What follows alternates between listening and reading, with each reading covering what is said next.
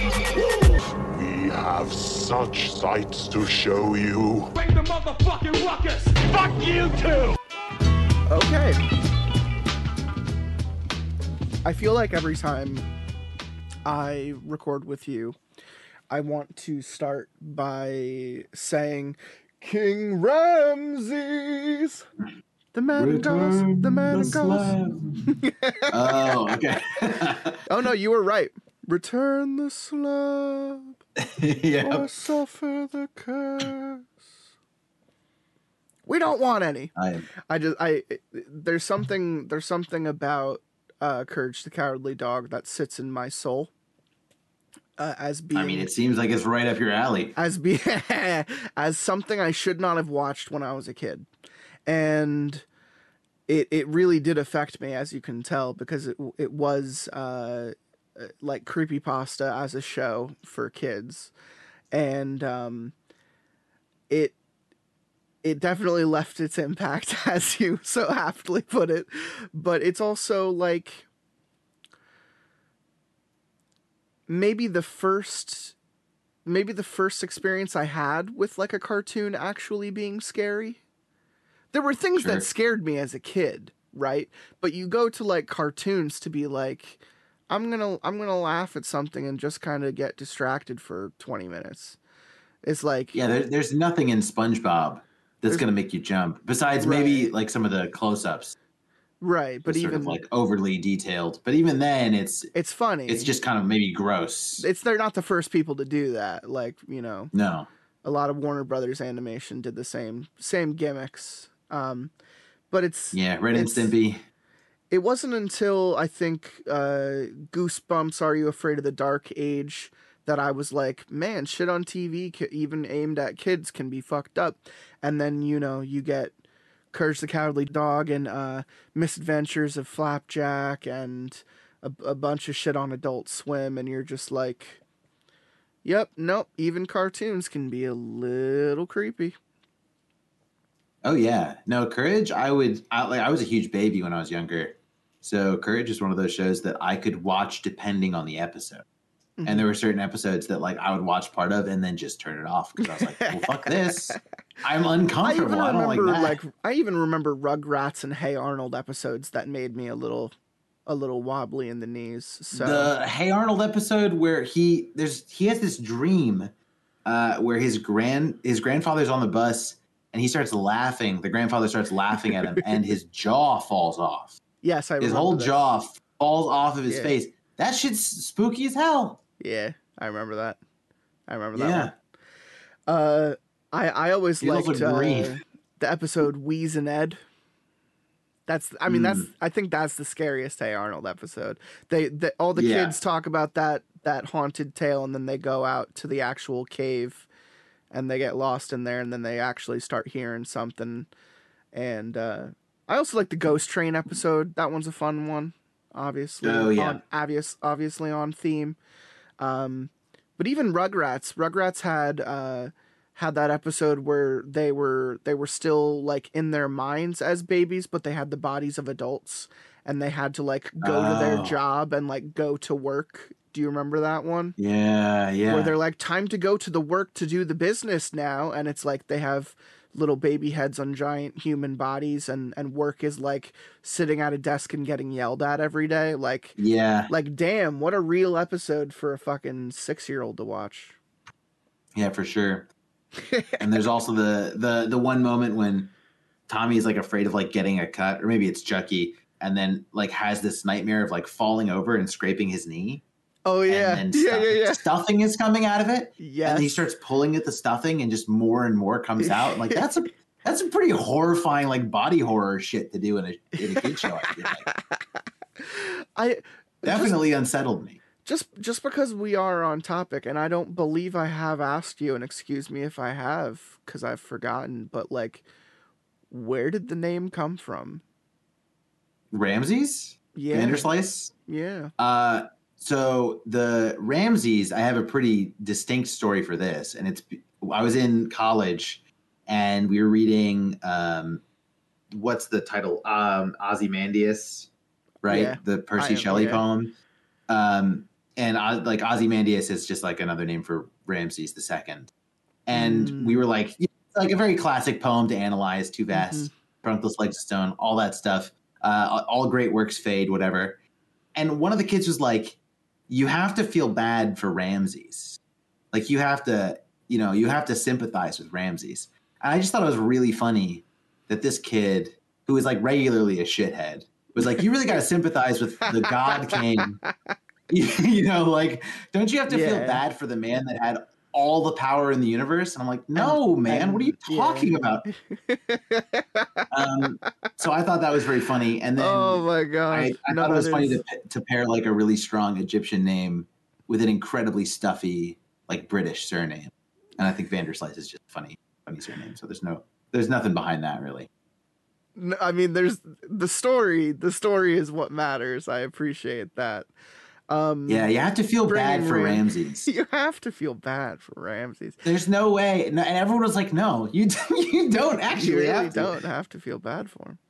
Um, that is hilarious. I'm glad I asked because it it didn't it didn't strike me until I was like actually putting together today's episode where I was like, I should ask him where that came from. Yeah, it's a, it's a Uh, pretty wild name. People tell me to change it regularly because it's not easily Googleable. But I am the only one. You are So- currently the only Ramses I know of. So even if Yeah. even if you're not the second, you are the Ramses. So that's fair. Thank you. And uh, just just to share because I feel like it's been a while since I've I've told the story, but um, Captain Death was the most unironic villain name I was able to come up with when I was maybe in like I want to say fifth grade at like the earliest, maybe sixth Oh grade no way.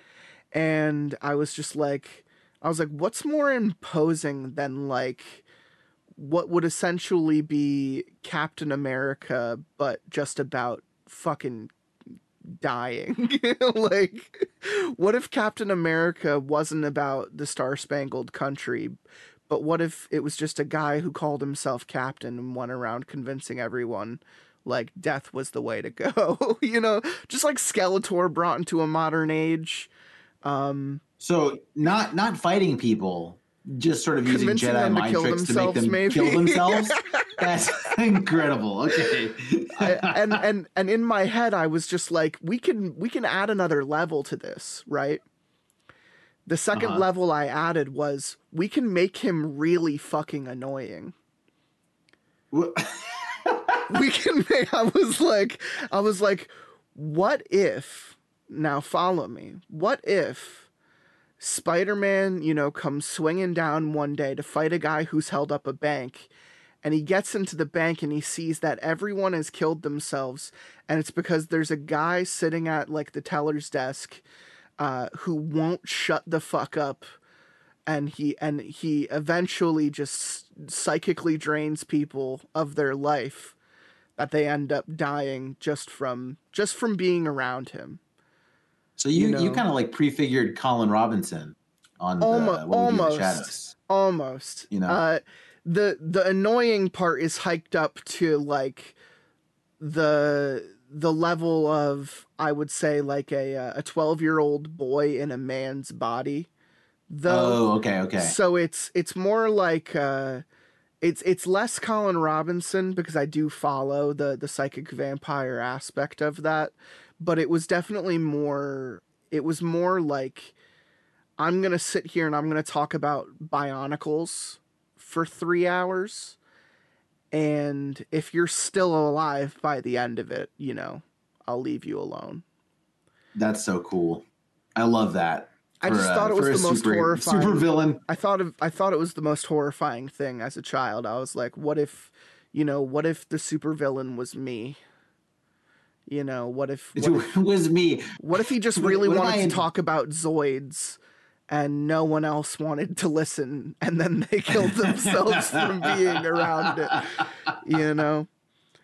That is surprisingly self-aware for uh, fifth grade. I think. I'm I'm gonna I'm gonna age it up. I'm gonna say it was at least it was in between sixth and eighth, so it was in between Okay, twelve. okay. It was in between twelve and like fourteen. So you know, n- not not fifth. I will say fifth. Fifth is when I was still, you know, doing a lot of dumb shit. But um, Sure. one of the first things like I wrote that I wanted to like put on YouTube was uh, a series of um, three supervillains who were forced to live together because they're Mhm. not they're not good enough at being supervillains to be like popular or successful uh, financially. So they essentially had Sure. to be roommates and um, they're all awful at their jobs and they all have terrible names and superpowers and shit. And it, it was a it was a high key concept that i tried very hard um, to develop and it just often uh, dovetailed into me and my friends coming up with really stupid concepts and filming them. And uh, the the low key idea that it was this reality show about three idiots living together often got ignored for the hijinks that we would get up to just as three kids dressed as supervillains walking around in public taking things way Yeah. too seriously um there there was a there was a meta fourth wall aspect to it that i I later started to enjoy like way more. Though where where the show often often gravitated was more so about the three of them living together and how they just weren't compatible at all. Sure. How they would annoy one another. And that's that's where the the YouTube comes in because it was like one of the first things I filmed when I was a kid. I'm talking I'm talking DV tape import through Firewire onto an old PC Windows Movie Maker. Um, good good times. Good times. That's that's where Captain Death came from. I I Huh. would wear I would wear a uh, a purple hood, uh, Grim Reaper costume with a Jack Skellington jacket, and I would have bone hands, but the entire bottom half of me is usually just like in shorts and flip flops. Um, and I just oh, nice. I would just walk around and be like, I don't know. I would try to make, I would try to do like a really annoying voice, and then I would ask people if they're scared yet. Basically, is is what Ca- basically is what Captain Death was when I was Are thirteen. you scared yet? You know, Uh, I love that. Cracking your knuckles. Two Are- other- Am I there yet? Did you get it? two other people on this show uh, are two of my friends that I that I did that with, and their superhero or supervillain, sorry, names were uh, El Toro Loco Pimp, and, Okay. and and the other one was Steve, which is Steve with a question mark, and um, El Toro Loco Pimp was essentially Bane, but uh with swagger. I'm not gonna say Bane do doesn't mean, have like- swagger. I'm just I'm more so talking the original luchador version of of Bane, like the the comic Right. I was book gonna Bane, say. because Tom Hardy in in Dark Knight Rises is exactly what this guy wanted to be and and failed at being um which is which is hilarious in hindsight but Steve was really just like uh a really shitty ninja. So I guess I would say like a uh a Ra's al Ghul Riddler knockoff that was really bad at his job. And it was just like I like that. you are now being you are now being put to reckoning from Steve? Question mark? Was it always was it always drawn out the E Steve. Or was it yeah almost always. Okay, almost always. almost always. But yeah um that that those those wonderful people um are on the show their their names uh uh did not carry over because they had evolved since the age of 13 and Sure. um, yeah, that's definitely the, the Steve the Steve I have joke not, is definitely which a is joke that I have made. the joke there is that I have not. I am still Captain Death in my heart and in my soul. Um, Well- I, I have not changed since I was 13. Um,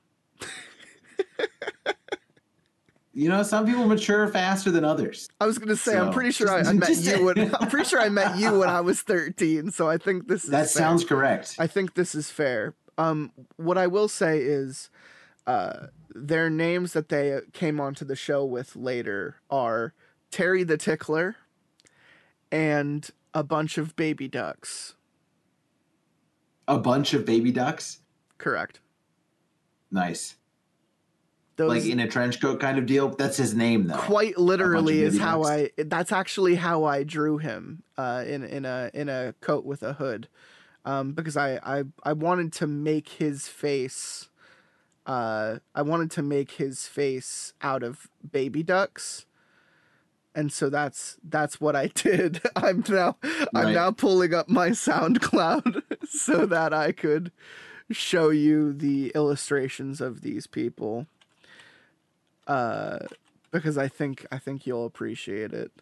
Um I based uh Terry the Tickler off of Jeff the Killer. Um I just drew I I'm- drew my friend's face as Jeff the Killer basically. Is Jeff the Killer? Is that the comic that was done by the Invader Zim guy? No, you're think thinking you're else? thinking of uh homicide uh homicidal um ah fuck Yeah, yeah. yeah. Okay, okay. Never mind then. Hom- homicide what, what the fuck is his name? I totally forgot now. Some something the homicidal maniac. I, I just don't know what the name what name is. Um Jeff the Killer is, is a creepypasta. He he was the right after uh The Dark Knight came out, uh this meme went around of this guy's like bleached face with red smile saying go to sleep. Uh, yeah, I've seen that. Yeah, I uh I drew my friend as that uh monster essentially. Um I'm uh, I'm I'm capturing it right now just to share share its wonderful authenticity with you. Jesus then, Christ. and then I drew my other friend as a literal gaggle of baby ducks making up his face because uh, I thought it would be very unsettling to look at, and it, it it's not very unsettling, but it's uncanny, to say the least. Jesus Christ. No, that's awesome. But It's like- also, it's like where did the Yeah, mouth that's- where did the mouth come from? yeah, who knows? Who knows? That's what That's happens when a bunch of baby ducks come together to form a human being. Yeah, that's more unsettling than it has any right to be. Right? I can't imagine something cuter than ducklings. Yeah, just a bunch of baby the ducks. you mouth know? really fucks me up. oh, anyway, uh, I've I've been we've we've been hanging, we've been talking, we've been divulging, but uh, what I what I appreciate about you, Ramses, is that you're you're a man of of many talents and you're a man of many words. And when I ask you what you want to do, you give me a fucking answer. Unlike so many other people on this goddamn show. Um, I like to be decisive about these things because I know I know how easy it is to waffle. So I'm, I'm happy to steer the ship. this show might might as well just be called lots of waffles because Uh. that's what I tend to do uh, when people sit down and say I don't know what I want to read today. So what I what I did, ladies and gents, uh, on this episode of Lotsa Pasta with Ramses Vanderslice. I'm not I, sure. I, I, think I was just looking things. at I was looking at the new statistics on on how SoundCloud uploads things. I think they said I'm over uh, twenty seven thousand minutes Hmm. Jesus. I don't even think I've taken 266 shits in my life. I need to see a doctor about that. But like, that's crazy. Uh, I'm seeing how. I, I want to see if that. what that that computes to How many, 18 how many poops per year? no, no, no, no. That's that's eighteen point seventy five days. that's Uh, four hundred and fifty hours. Oh, they say you're not an expert in something until you get to like a thousand, right? Yeah, that's true. Well, they I think it's ten thousand. Talking about Malcolm Gladwell, Maybe. Maybe guy's a hack. Don't listen to him. You're already an expert. You just Well, gotta believe. I'm I'm saying I need to count my post hours, right? Like I need to count the hours Oh, that it's actually taking me to record and edit and everything. Uh-huh. If if there are 450 hours live, I'd easily triple that to to say that that's where I'm at in Sure. in the amount of work I've put into this. But um the thing the thing I wanted to talk about um we're going back every once in a while I like to have these episodes, right? Because we're going back to how this show like used to work, right? I don't think there's anything th- I don't think there's anything people expect from me more during like Halloween than to do the show as authentically as I can, right? So Mhm. this last episode I did a solo episode, excuse me, where I uh I, I read a, a story about a guy sitting at a bar drinking, and a and a redhead walks in and and you know basically persuades this guy into believing that sh- like she is the devil incarnate. And I was like, oh, that's fun. You know, it's a fun little story. It's it, it was a single story throughout the entire episode. But what the show used to be was me and my friends, whoever they may be in in the beginning episodes, we would sit down, we would look at a list, and we would just fucking pick something. It would always be this wild, you never know what's coming next sort of off the cuff dive into online fiction and just see Right. hey, what was this person feeling at that exact time that they wanted to write about and just go ahead and publish and put online? Let's see what they have to say. Sure. And the, and there's I- under the you- are umbrella of creepy pasta. Yeah. I was gonna say, are these all still like unread by you? Because this document's Correct. uh fucking huge. Okay. Correct. Okay. Oh no, the document used to be thousands of pages long. I gave Ramses a list of uh, the minimal amount of creepypastas I have left. I don't have many of them. Um, and I said, pick two. And then I picked two. And then I gave Ramses my list of Reddit no sleep stories. And I said, pick two, and I'll pick two. So we're going to read eight stories today, and they're going to be all across the board.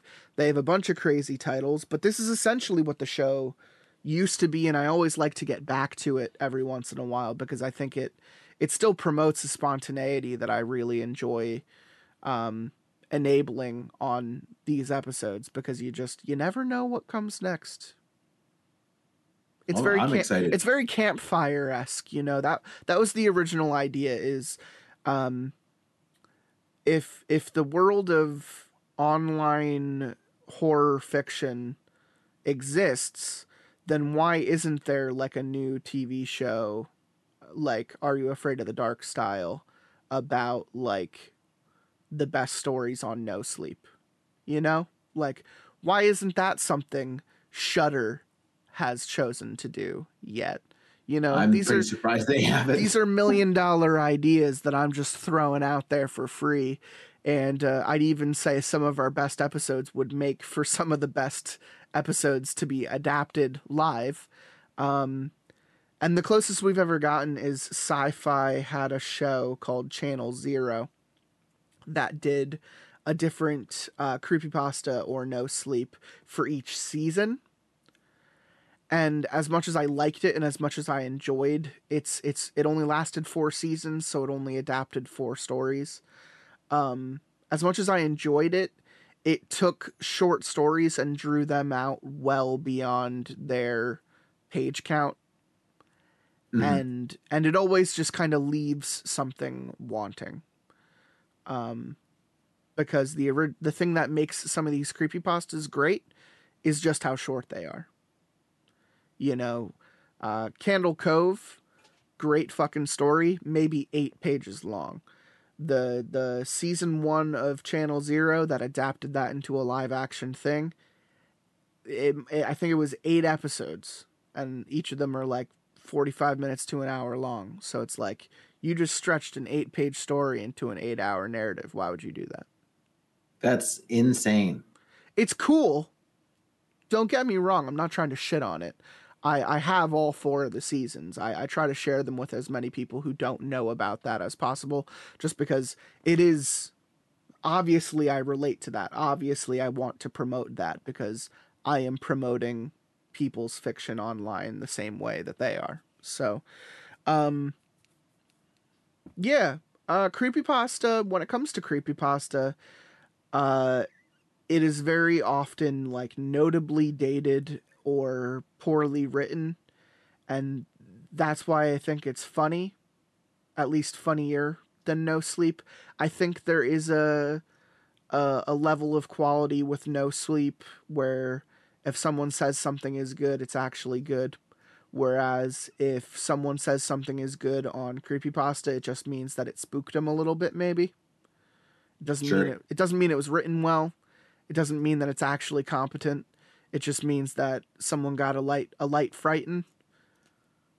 You know? Yeah, Um I get frightened uh, like every day when I leave the house. Um, ra- rarely is it good. yeah. Yeah. That's that's what I'm looking for right now. I want I want you uh I want you to think that I'm going to make you go outside. I want I want you to act like I am a belligerent driver, and I could run you over at any moment. That's most of this. That's most of the spooking that happens in my life, to be honest. I'm It's your I'm your. Uber. I'm your Uber and I'm not going the right way. Oh no! You're my Uber driver, and the car smells so bad. And And I, there's still I'm- 20 more minutes of the car ride left, and I have no idea what the smell could be. I won't stop talking about Dragon Ball Z and I only I only answer to the name Captain Death. That would be. I would. I would think that's hilarious. Oh, okay, that's Because I'm. I'm only Ubering for like 30 minutes. I can talk about Dragon Ball Z for that long. Yeah, try me. Or I can let you talk about Dragon Ball Z for that long. Go And just nod your head the entire time, like yeah, Uh-huh, no, uh-huh, yeah, uh-huh. no, totally. And what about Yamcha? I'll, I'll yeah, prompt Kamek, you. You know, Kamek, yeah. just say one word. Oh. Yamcha, just Yamcha, yeah, Yamcha, yeah. Yeah, Yamcha, right? Uh, I mean, if Uh, you're gonna alright. say one thing, you might as well say Yamcha. All right, um, what a guy. what a what a guy.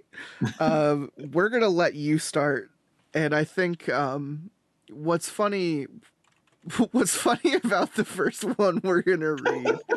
Dude, I've been, I've been, I've been like skimming over it. It is not a story.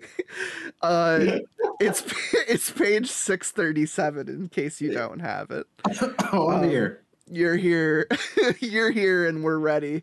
Um, I'm already reading it. And I'm just like someone just fucking wrote this. All right. All right. Uh, let's see what the world felt that they needed to put pen to paper. Um, we're going to start with Ramses reading a story called Turn Me On, Dead Man. Right. Yeah. Immediately intrigued. So, Turn Me On, Dead Man by uh, Danny. Danny is We actually Danny is actually the one who uh, referenced this story and told me to read it. He's a he's a listener on the show. Oh, well, then thank you, Danny, for grabbing this for me to read. Uh, we all know Paul McCartney, the beloved member of the Beatles. That's a strong start. I We all do know Paul McCartney. In know some of him. Sure, well, yeah, okay, yeah, sure. In who really circles, knows Paul McCartney? Not even the to this, Beatles, apparently. Probably nobody, yeah. In Yeah. some circles, it is believed that he actually died in a car accident in 1966 Mm. and was replaced by a look slash sound alike in order to spare the public from the grief of losing such a cherished idol. But let's just was- kill Michael Jackson. it was feared that his death would cause devastation, even mass suicides among his fans. Wait, we're talking about Paul McCartney, right? Paul McCartney. We're not talking about like Elvis. or like Even Elvis, who's doing this? I don't know. This is such a crazy. I'm, I have a feeling we're going to get into it because this is not a long get story. into it. I'm not. I'm not gonna. I'm not gonna interrupt. And uh, no, no, no, no, no. The interrupting is fine. It's just because this isn't really a story. This is just like a a sort of synopsis of this conspiracy theory. It seems like, and Turn this is me like far being- I, I assumed who's going to be. I assumed. I'll, I'll keep going. Um, another common, more logical belief is that this was simply a rumor that the band played into to gain publicity. Uh, that, that sounds right. According to the theory, Paul drove off in his car and Austin Healey after an argument with the band during a recording session. It is said that he crashed his car and died. He was supposedly replaced by a lookalike who's been rumored to be William Campbell, the winner of a Paul McCartney lookalike contest. The band may have looked like Paul, but how would he manage to imitate his distinct musical styles? Some believe he was very strictly and professionally trained to sound just like him. By who? By who? Right? Like I so I don't know a ton about the Beatles. Uh, but Sure. it does strike me that this was the era of like producing your own music. Like the Yeah. Beatles weren't really obsessively stage managed. They were a, their own like guiding unit. So if, if for this to be true, it would have to be like the other three. It would have to be Lennon, Ringo, and fucking George Harrison getting together and like clandestinely training this man to become Paul. There's no possible way. and I don't. I don't know how to tell the person who wrote this that. Mm, that isn't likely. no fucking way. Are you kidding me? Maybe, maybe George Harrison and Ringo Starr could have could have done it if they really cared to do it. John Lennon would not help with that Oh, no, project. Len- Lennon would not have given a single shit. There's no possible. He could he could barely do his own stuff most of the time. Correct.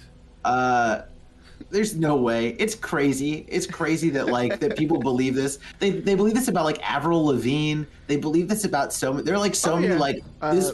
Barack this- Obama is a reptilian. Yeah. Mhm, no, mhm. I've, I've seen it. I've seen it. At I least, understand. at least that one I kind of like. I kind of understand. But with the whole like this musician died and was replaced with an i- an identical clone, it's like, wh- why would you ever need to do that? You can just get a different musician. Nobody cares, really. Sorry, I, I just I appreciate it's how. I appreciate how how how much this is actually getting you. well, okay, like you know, the whole Ramsey shtick is like, uh, you know, started off as a conspiracy channel because I just think conspiracies are funny. But so Right, this we've, is we've talked about we've talked about the channels you're aping before. right, So and like this is just a common kind of conspiracy theory that I just, I just don't get. Like it doesn't do other conspiracy theories. Like at least give you this sense of like There's a rabbit There's hole. this, like- someone someone went down a rabbit hole. They got all of these things to deal with each other. They they they made a, a web, you know, that they're they're drawing all these lines to. Mhm. There aren't lines with this one. Yeah, someone just someone like just, made this up, and someone swallowed it. All right, I'm gonna. I'll keep going. I uh, sorry, I just have feelings. As the rumor spread, fans began to notice various clues hidden in songs and album artwork. A well-known clue is that the words spoken by John Lennon in the song "Strawberry Fields Forever" are "I buried Paul." The famous Abbey Road album cover has also been interpreted as a funeral procession. John is dressed in white to symbolize the preacher or religious figure. Ringo is dressed in black to symbolize the mourner or mortician, pallbearer. There are various interpretations. George is dressed in denim to symbolize the grave. Di- Hold on. a little bit loose on that one. what does that mean? George is dressed in denim to symbolize the grave digger? I think they just mean the blue collar aspect of it. the literal person, the literal person outside of religion and outside of family who has to be present when someone dies. Uh huh. I think that's crazy. I think maybe this. I think this person thinks that like he, everyone that works in a, you know, a funeral. God, what are they called? Uh, cemetery. Wow, jeez. Everyone that works in a cemetery is like dressed in a Canadian tuxedo. That's the uniform. Um, and Paul dear God, is barefoot and out of step with the rest of the band, symbolizing the deceased. I don't know if that symbolizes the deceased or just. I don't. Yeah, dude, you can. I guess you can just say whatever. He was You wearing denim, just- which reminds know- me of I don't know if you've ever written anything online or put anything online before Ramses, but you really can just say whatever. That's really cool. This is. It's giving me a tenth grade English uh, essay that you were writing the night before. Uh, I think the, the rug symbolized death because they frequently do. I say so. Uh, there are various other clues hidden in the Abbey Abbey Road artwork, including a license plate on a Volkswagen that reads 28IF, supposedly indicating that Paul would be 28 if he hadn't crashed, if he'd survived the crash. that is fucking hilarious. Paul would have actually been what if 27. we- oh, what if- immediately undercuts. Okay. What if we had been super serious though, and I put I put this like really tense soundtrack underneath your your reading, and you actually read like you were reading like unsolved mysteries or something? Like Paul would have actually been twenty seven, which could tie. Like, what if we did this as deadpan and as Oh. serious as this author intended for this to be written and then read as. I could do that reading. I think because of my background. I don't want you to. I'm immediately not doing it. But like, God, I've I've sat through so many of, of these videos where they're they're Yep. taking it so seriously. you I do love undercutting the point immediately though, which is Paul would have actually been 27. So that okay, which could tie into a completely different elaborate conspiracy. Nice parenthetical. Care to Do- elaborate? Do tell. Okay, no, no, we're just gonna let that go. But he would have been in his 28th year of existence, which by Indian belief would make him 28, Jesus. since they count the time spent as a fetus part as a since they count the time spent as a fetus part of one's life. Sure, okay. On the back on the on the back cover of Abbey Road, there's a girl in a blue dress. Apparently, if you hold the album away from you and look at her elbow, there's a hidden profile of Paul. It's believed by followers of the conspiracy that this album's artwork was staged. And her elbow stands for death. Ah, ah, what's okay? I need to look at that picture because I'm having a hard time imagining uh, someone's elbow looking like Paul McCartney's face. But I'm gonna, you know, I'm gonna take this guy's word for it. He seems like he's done the research. The cover of Sgt. Pepper's Lonely Hearts Club Band also bears some clues to the conspiracy. The wax dummies of George, Ringo, and Paul are looking at a grave. There are yellow flowers shaped like a guitar. From a distance, it is believed that the flowers spell out Paul. Oh, okay. Pump the brakes. From a distance, it is believed the flowers spell out Paul. Do do they or don't they spell out? hold on, I'm looking it up. I don't. What, what does yeah, it mean? From a distance, it is believed. Yeah. Let's, Um, let's give it a look. I have I I own this album even. Um just need to see this cover image so that I can um this says Big Daddy. Is that what it says on the cover? It says Big Daddy? no, what the hell? Why is that the first thing? Why? Hold on, hold on. Sorry, my Big Daddy. My, my, my fucking Google auto corrected my search to Big Daddy Sergeant Pepper. so I was very confused as to why the first three images all had Big Daddy printed in, in the flowers. Um, Jesus. I'm losing my mind. this let me is look at the- making you lose your. Let your me look mind, at the actual cover. And let me read this again. From a distance, it is believed that the flowers spell out Paul. Where? Where? Where? In the guitar? In the part that says Beatles? I love the like. I love the whole. If you squint your eyes, it looks like this kind of thing. Because at Oh, a yeah. certain point, it almost feels like they're saying, if you close your eyes, you can imagine it's anything. okay, so that's tra- It does not spell Paul. Uh, there's also supposedly a doll in a green dress watching a toy car crash. What do you mean supposedly, Supposedly. a doll in a green? It either is there or it isn't. it's either there or it's not. You're making Okay. shit up.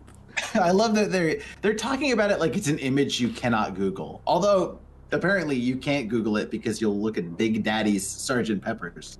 Right. There is a girl in a green dress. I don't see a car. So, you know, half right. 50% is not bad. On the back cover, Paul's back is turned to the camera. Also on the back, George is pointing at the lyrics Wednesday morning at 5 o'clock, which is the rumored time of Paul's death. In the song Glass Onion, the lyrics include Here's another clue for you all the walrus was Paul. This pertains to a Norse belief that the walrus was a sign of death. Geez, really scraping the bottom of the barrel. Revolution 9 supposedly contains a hidden subliminal message. When played backwards, the words, Turn me on, dead man. Turn me on, dead man. There are countless clues to this conspiracy. To share them all would take days. I doubt that. I encourage I to research. ju- I didn't just compile this just now, and it ends at three pages. I encourage you to research the theory and come to your own conclusion. It's quite interesting, whether you believe the theory or not. Okay, I don't, I don't, even, I don't even know if it's interesting. I have my own opinion, though I will not state it to keep this unbiased. Are you sure? I really love that. I that's so good. Well, now I know that this is like thoroughly researched and rigorous. I love that the like, remain- it- The remainder of this story is just. I'll leave you with some lyrics for thought. And, then, it he is- just puts come together, Yep, he just posts the lyrics to come together, which I will not read which we're not gonna read because because you know it. because you know the lyrics to come together. Um, And also, what is it? Hold on. No, I do want to talk about this briefly. I'm not going to read the lyrics, but no, no, no, you don't What- have to what- read the lyrics, but we can talk about come together. what do the lyrics have to do with anything? Yep. Uh, because like the lyrics to come together are famously nonsensical. Yeah. I feel like I've. I feel like maybe. Um, I'm taking it all back now. I feel like maybe the author of this has got one over on me, and this is a huge shit post. I would love nothing more f- for that to be the truth, but I feel like I know in in my heart and in my soul this person wrote this to be serious. Yeah, no, you're absolutely correct. I just, I There's just some can't. there's some full metal autism at work here. I, I love to share them all would take days. I I love the like call to like every conspiracy theorist will do this where they will say like a few things and then they'll be like and also there's a million other things. I won't tell them to you right now because I respect your time. They say in their like, exponential thing that you have to be intelligent enough to realize. yeah, you got to do your own research. And it's just really great because like they'll say that there's like there's so many more things, but they're they in the interest of time and like your own sanity, like they're not going to mention them. And they'll say that sentence in the m- middle of like a two hour live stream they're doing about this topic. You're like I'm going to keep this brief and only talk for three hours this time. Jesus Christ. Okay, that's so that's turn me on, Dead Man. Uh, I would rate it yeah, give me zero give- zero stars. Not a story, actually.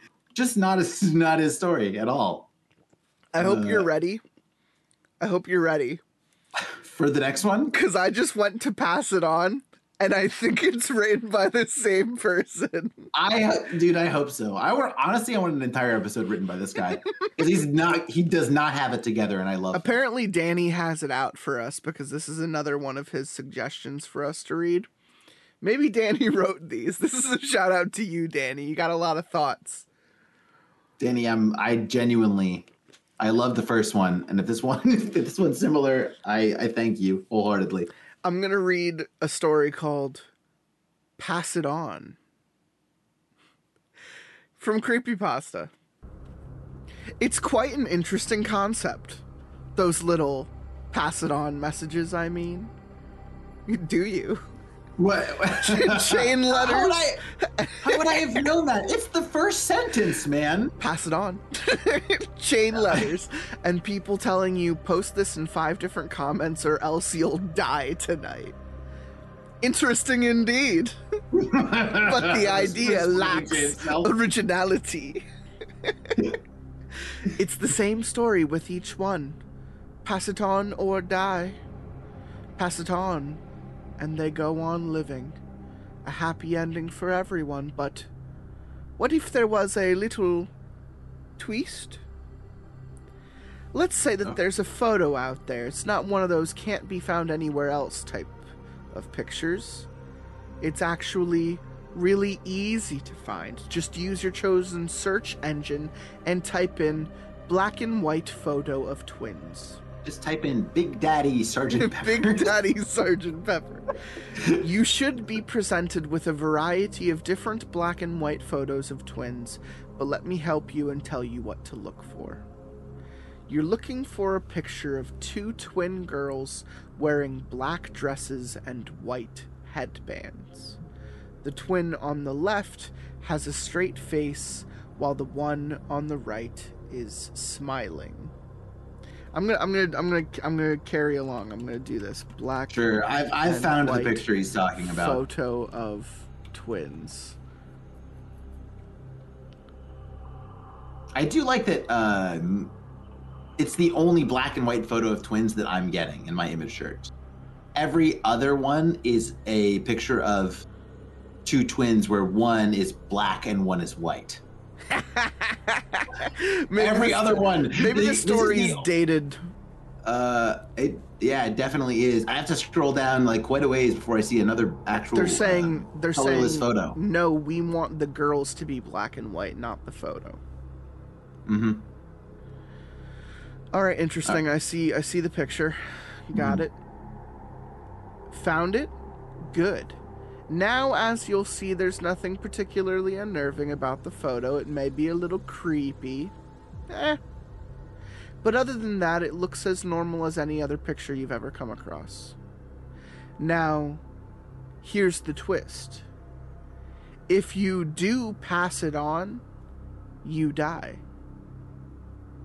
Hey Ramses, I'm gonna text text you this picture. yeah, can you just yeah, like just just shoot it over. like, share, follow, and subscribe. Now I know most of you, given this particular set of choices, would choose to leave the picture be. Wrong. but allow me but allow me to elaborate upon what happens when you don't pass the picture on to someone else. This is a story full of hypotheticals. Yeah, well, well, this is the someone just wrote out the brainstorming phase and forgot to write the story, story after. phase. if you leave it alone after seeing it, you'll have nightmares. I know. I know. Bad dreams don't sound so bad when compared to uh, the alternative. you know, I'm pulling Yeah. on my, my the sleeve of my neck. but trust me, it gets worse. It all begins with something simple. Before long, you'll see the twins standing side by side in the darkness. The girl on the left will leave, and you'll be left alone with her smiling twin.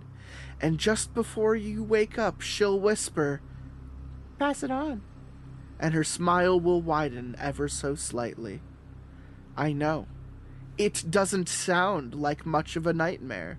The first of many, it's fairly subtle. But with each successive nightmare, things begin to change. Thank God he's Gradually- telling me what's going to happen. He's going because otherwise going to there might be explain tension. your nightmare. Otherwise, like, you might- Gradually, Sorry, keep going. the smiling girl gets closer and closer to you, while her smile widens to impossible lengths. You won't be able to help but feel greatly disturbed and unsafe when it happens. Don't worry, that's normal. What's next, however, not so much. You'll try to wake yourself up. You'll try to move, but nothing will work. You'll find yourself trapped. She'll bring out various instruments. A guitar, a triangle, the Beatles, Big Daddy himself, a knife, chains, gasoline, matches, breakfast cereal, orangutans. Many devices to make you feel uneasy. Many devices. Then you panic. You can't help but think of all the horrible things this twisted, sadistic child has in store for you. And does she ever have some horrible things in store for you? Let's take a moment to think about the possibilities. Or perhaps I will just write them Yeah. as, as more questions, hmm? Oh man. What do you think she'll do to you, Ramses? Wrap the chains around your head and pull until your skull splits? I hope so. Gouge out your eyes? Read you another story exactly like this? Cut out your tongue, slice off your ears, burn you alive knowing that you can't move? That and more, my dear. You take the term unimaginable torture too lightly until you fall asleep. What the fuck does that mean? what, the, what the hell does that sentence what the mean? fuck Sorry, does keep... that mean? if you think she'll lash you with chains, she'll do so only after she's laid them in fire and stuck railroad spikes in your back. Oh Jesus. if you think she'll burn you, she'll tear open your torso, pour gasoline into the wound, and light the match. You'll wake up screaming. Your body will remember the pain it's endured while you quiver in fear. Every time you wake up, you'll notice subtle differences about your body a bruise here, a scratch there. But as each nightmare gradually gets worse, so do the marks which shall be left behind. Before long, the scratches will become fresh, bloody scars. If you dreamt that you took a sledgehammer to the knee, you'll wake up and rise, only to find your legs buckling below you as pain surges through your kneecaps. All the while, her words linger in the back of your mind. Subway eat fresh. You'll try to avoid sleeping, but it's no use. The twins make their way into your reality. They're always there. At your home, at your place of work, at school. You would fight back, but their visage appears in place of the faces of your loved ones. Eventually, you'll hide yourself away from everyone in an effort to avoid seeing these demonic children. It's all in vain, however. You see them in that millisecond of darkness when you blink. You'll see them in reflections and in your peripheral vision. You'll see them everywhere. You can't escape. You can consider suicide, even attempt it, but they won't let you go so easily. That shotgun that you've got hidden in the closet, the revolver in the nightstand, useless. what? How strange. What does that? What They seem they I'm dictating your reality. Shush. How strange they seem to be jammed or or missing the trigger entirely. Oh, I hate it when I, I hate when my gun does myself, that. And there's no the, trigger. someone actually-. That's actually how the Nazis lost World War II. Dude, I must have tr- left the trigger in the other nightstand. Fuck me. A cocktail of cold and flu and pain medications won't help either. What? Oh, Huh? you're saying if you overdose on meds, it just said it in, Yeah. a, in a childish way that only they would assume that if you drink an entire bottle of Theraflu, you're fucked. It's so very odd indeed how you just can't seem to hold them down long enough for them to take effect. Soon enough, you won't be able to distinguish your dreams from reality. You'll wake- already happened. you, you'll awake. No, shush. You'll awake from one torturous experience only to be greeted by alternative horrors. Without realizing it, you've given the twins a new playmate. And do they ever like to play? well, at least one does.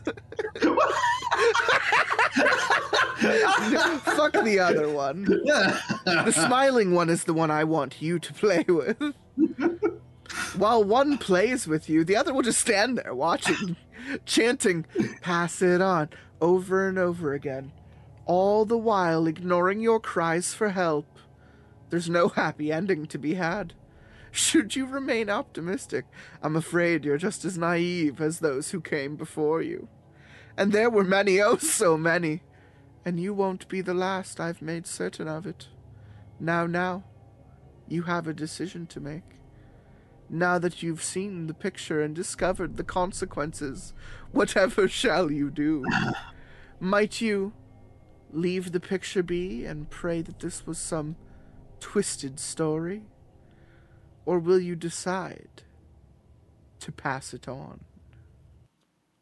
Jesus Christ, man. I I'm so this- I'm gonna kill myself now. oh, absolutely. I was gonna before I read it. To be fair, I love that he's just like, yeah, if you don't share it, you'll have nightmares. And by nightmares, I mean you can't kill yourself. And also, there will be real twins, and they will be torturing you for real. oh, that was that was gold. That's wonderful. That was frankly that was frankly gold. That's And I- wonderful. I can't I can't help but think that the night is gonna get worse because we're gonna read better quality stories from this point forward. Probably. No, we, we don't know that. That's not true. You're right. You're right. we might strike gold. I I'm- also I love the puzzle master uh sort of like syntax and tone that a lot of these creepy pastas take. Like the might you leave the picture be and pray that this was just some twisted story?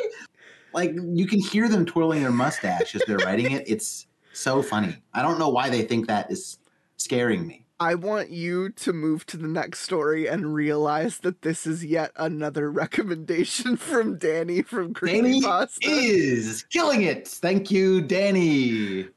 Uh, okay. I'm just gonna call this episode Happy Halloween, Danny. like, like I can't call it anything else at this point because he's he's orchestrated this episode unknowingly. Um, and and you want to know how this story starts by asking you another hyperbolic question. I fucking love this. Oh man, I'm fucking This just it. keeps getting better. I'm losing it. Okay, so this story is called "The Dead Man's Mouth." Yep. Cre- Yep. A creepy pasta given to us by our God, our Lord and Savior Danny. Would you believe me if I told you that genies were real? They are, but okay. That, so that, that's all that. they are. but they're not like anything you'd expect them to be. The stories say that you have to rub a magic lamp to get them to come out, but that's only half true. It doesn't have to be a bottle, it can be anything. Do you want proof? Nah. There's just no, yeah, you know, honestly, with these hypotheticals, I'm starting to think that maybe I don't want to play along with them. It feels like there's F4. nothing in it for me. There's a street at the edge of town where nobody lives. I forget the name, but you know which one I'm talking about. Go there. You'll need a carton of milk and a candle. Okay, already assuming that I live in a place that has an edge of town, and I hate to break the, the news to this guy, but I don't there's actually, you know, there are plenty of streets in inside of Philly where nobody lives. So maybe I have to go into the interior somewhere and not to the edge. Every one of the houses on that street are empty and falling apart. Yeah, this is just inner city Philly. This is not the exterior. I'm The one starting- you're I'm looking for- it in my mind's eye. Yeah, the one you're looking for doesn't appear any different from the others on the outside, but it's what's inside that makes it so special. Go inside. So how am I supposed to know which one it is? Am I Trespass. supposed to just enter each one of the houses until I? Okay. Let's Go in- here. Here's the instructions for this story so far. Go to Philly, find a house, go inside it. break in. B and E. go inside, shut the door behind you, and go up the stairs. They look weak, but don't worry, they won't collapse on you. Once you come to the hallway at the top, go all the way down. And, hmm? Like the hallway. Okay, yeah. Yes. Go all the way down, and there will be a closed door on your right. Knock on it. No one will answer, but it's rude to simply barge in. but you just barged into the house. yeah, no, beanie is okay. But going into Ah, someone's But once you're in a bedroom, come on, man. yeah, exactly. There's a le- the whole level of privacy there. fair enough, honestly. Inside, there will be a man sitting in a chair facing the door. Don't worry, this man is dead. He's been dead I'm very for a long time. yeah. He's been dead for a long, long time, but his skin is still attached to his body like he only died a week ago. You might That's notice good. that his stomach's his stomach looks bloated. It's supposed to be that way. No, of course he isn't looking at you. He's dead. It's always dark in that room, no matter how bright the sun is shining. Set the candle on the table and light it. It will not illuminate the back of the Who told me to bring a fucking candle? Where, where, Oh. where? When did this become an experiment? He said uh, earlier you need a carton of milk and a candle. So we do. Oh. We, we have two items that we need to bring Oh, for okay. this for this sort of like I- puzzle. I, I miss, I missed that part. It's okay. I don't. I don't think it's that important, but we'll see. Uh, it will not illuminate the back of the room. That's all right. You don't want to see what's back there. All right. Now comes the fun part. Take your milk in one hand, and and with the other, reach out and open the dead man's mouth. Pour the milk inside, all of it. Don't stop. All right, guys, And- this is me going live. I found a dead body, and we're doing the milk challenge. Let's see if it's actually dead. How much milk can we fit in this guy? then, once it's all gone, step back and wait. You might hear something moving inside the dead man's stomach. Don't worry, it's supposed to do that. Strange thoughts will come to you. You will remember a song your mother sang to you when you were little. Even if your mother never sang, or if you never knew your mother, you'll remember this song. Sing it. Once you're done, you'll see the strange thing inside the dead man's stomach, the thing that made him look bloated, move. It will rise up through his chest. Let's go, girl. Going out tonight. I'm feeling alright. I'm gonna get out all the time. I'm just Best picturing thing the fucking- about being a woman is to have a little fun, yeah. Is that what your Um, mom would sing to you? Yeah. Oh, nice. And uh, sort of like WB dancing frog jumps out of this guy's uh, like sort of chest bursts through the sky like alien and starts dancing to it. I would I would break it. I would do some B and E to experience Hello, my that. be baby. Hello, my honey. Hello, my Yeah. girl. It will rise up through his chest, then up his throat, and then finally, it will force the dead man's mouth open and fall out onto the table. You won't know how to describe it. You describe it to be sorry. Please. You won't know how to describe it. All red, oozing meat and teeth, eyes, and a long tendril that runs from its back into the dead man's mouth. It almost looks like a fetus, though certainly not a human one. Don't worry, it won't hurt you. This is the genie you came to see. Oh. It will oh. say something in a language nobody knows, and a hand you cannot see will place something on the table in front of you. Take it. It's not polite to refuse gifts. from it'll a be one sack on a table. From, yeah, from this undescribable thing. It will be one of three things, and what happens next depends on what you receive. Once you take it, the genie will go back inside the dead man's stomach to sleep. If you receive a small copper coin, thank the dead man and leave. Take the milk carton. Do not blow out the candle. Go home and go right to bed. When you wake up, something good will happen to you. It's different for everybody, but the result is always good. If you receive the head of a tin soldier, you will blink and find yourself back on the sidewalk outside the dead man's house, and you will see yourself going through the front door. Do not follow yourself inside, because this time the door will not lead into the dead man's house. Go home. But that sounds like a fun story. I don't want to write that story right now. yeah, Shut I know. up. I know you. I don't want to write it. I want. You know what I want to do? I want to barely write this story. Okay, Fair, Quiet down in the back. Fair enough. if you receive if you receive the eye of a cat, the candle will go out. I'm not sure what happens after that. They, I didn't want to write that either. I, who who are you that you even know that that happens? Then, man.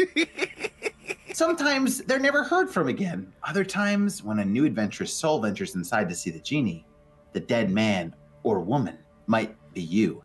So it sounds like you do know what happens when when I'm given the cat eye. Actually, it's that I die. Oh. Well, I Why hope even- I get the cat eye. Uh, dude, I can't. oh. I love, dude. I'm losing my shit. I can't believe we read three stories and none of them were were really a story. Yep. They were they were all approaching. The first one was just not. Remember when I said I wanted to give you the most authentic Lotsa Pasta experience? Ugh. You said you said to me, I remember you saying this, Ramses. We started recording and you said, "Hey Captain Death, what what would what would this show used to be like back in the beginning?" And I said, "Well, young Ramses, even though we're the same age, I I believe, uh the show back in the beginning was just kind of a lot of horse shit." and we just read a lot of horse shit and jumped from horse shit to horse shit as the story uh nope wouldn't even describe it as a story as something someone wrote and put online uh just kind of goes on until it ends and we read it Wow. Well, it's it is my great sadness to announce that the next story the next story appears is to not be a story. the next story not appears to be a story Danny. and it is also not recommended by danny but i i i'm at a point in the episode now where i'm i'm now seeing how many times this document mentions the word danny and i'm just gonna i'm just gonna just control i'm Danny? gonna look and see if there are any more suggestions by danny and there and there are Uh, yeah, there's a there's a two page one. There's there's actually a lot. There's actually eight? quite there's quite a bit actually. Um I don't I don't necessarily want to dovetail the entire episode and go down you, you don't you don't have to. and go down the Danny go down the Danny trail. Um but I'm but I'm not going to lie to say that I'm fucking tempted to just derail our entire episode and just start reading things Danny recommended. I I'm just obsessed. I'm sorry. I get uh, you know, I dive in easily. Once I start uh, sensing a theme, I start I start sniffing something weird going on. Mm. Oh shit. The, the doll master, it's like it starts like the same way. That's crazy. I'm looking Have you ever heard of the doll master? No? Well, it's a And I guess it's like that's a function of these are supposed to be like kind of oral, off the cuff, like casual stories to make them feel more real. But it is funny how many of them start with like, "Do you know the thing I'm about to tell you?" well, if you don't, oh boy. Um Here's here's what we're going to do. We don't have to. We can totally just do the list that we have. I, I need to let you know that. We uh follow your heart on this one. I'll have a great time Uh, regardless. There's I'm I'm legitimately at a fork in the road because part of me just thinks it would be funnier to continue reading these these shitty stories that Danny found. Um I'm just I'm trying to add up the length to make sure it's equivalent. Doing some quick math, yeah. All right, this is Danny. This is this is now officially Danny's Halloween special. Welcome to Danny Ween, everybody. we have decided right here and right now that we are going to change this entire episode as we had it planned and instead just read things Danny has sent us. Which shout out to Danny. I don't know if you still listen to the show, bud, because we haven't spoken in a while. But um, this episode's for you. This one's a dedication to you because you're just the right kind of person to find just the, the right amount of terrible stories online. Um, I truly appreciate it. Uh, and I think I want to I want to keep it moving quickly so I'm gonna read. Uh, I'm gonna read what's called uh, Neighbors. I'm there.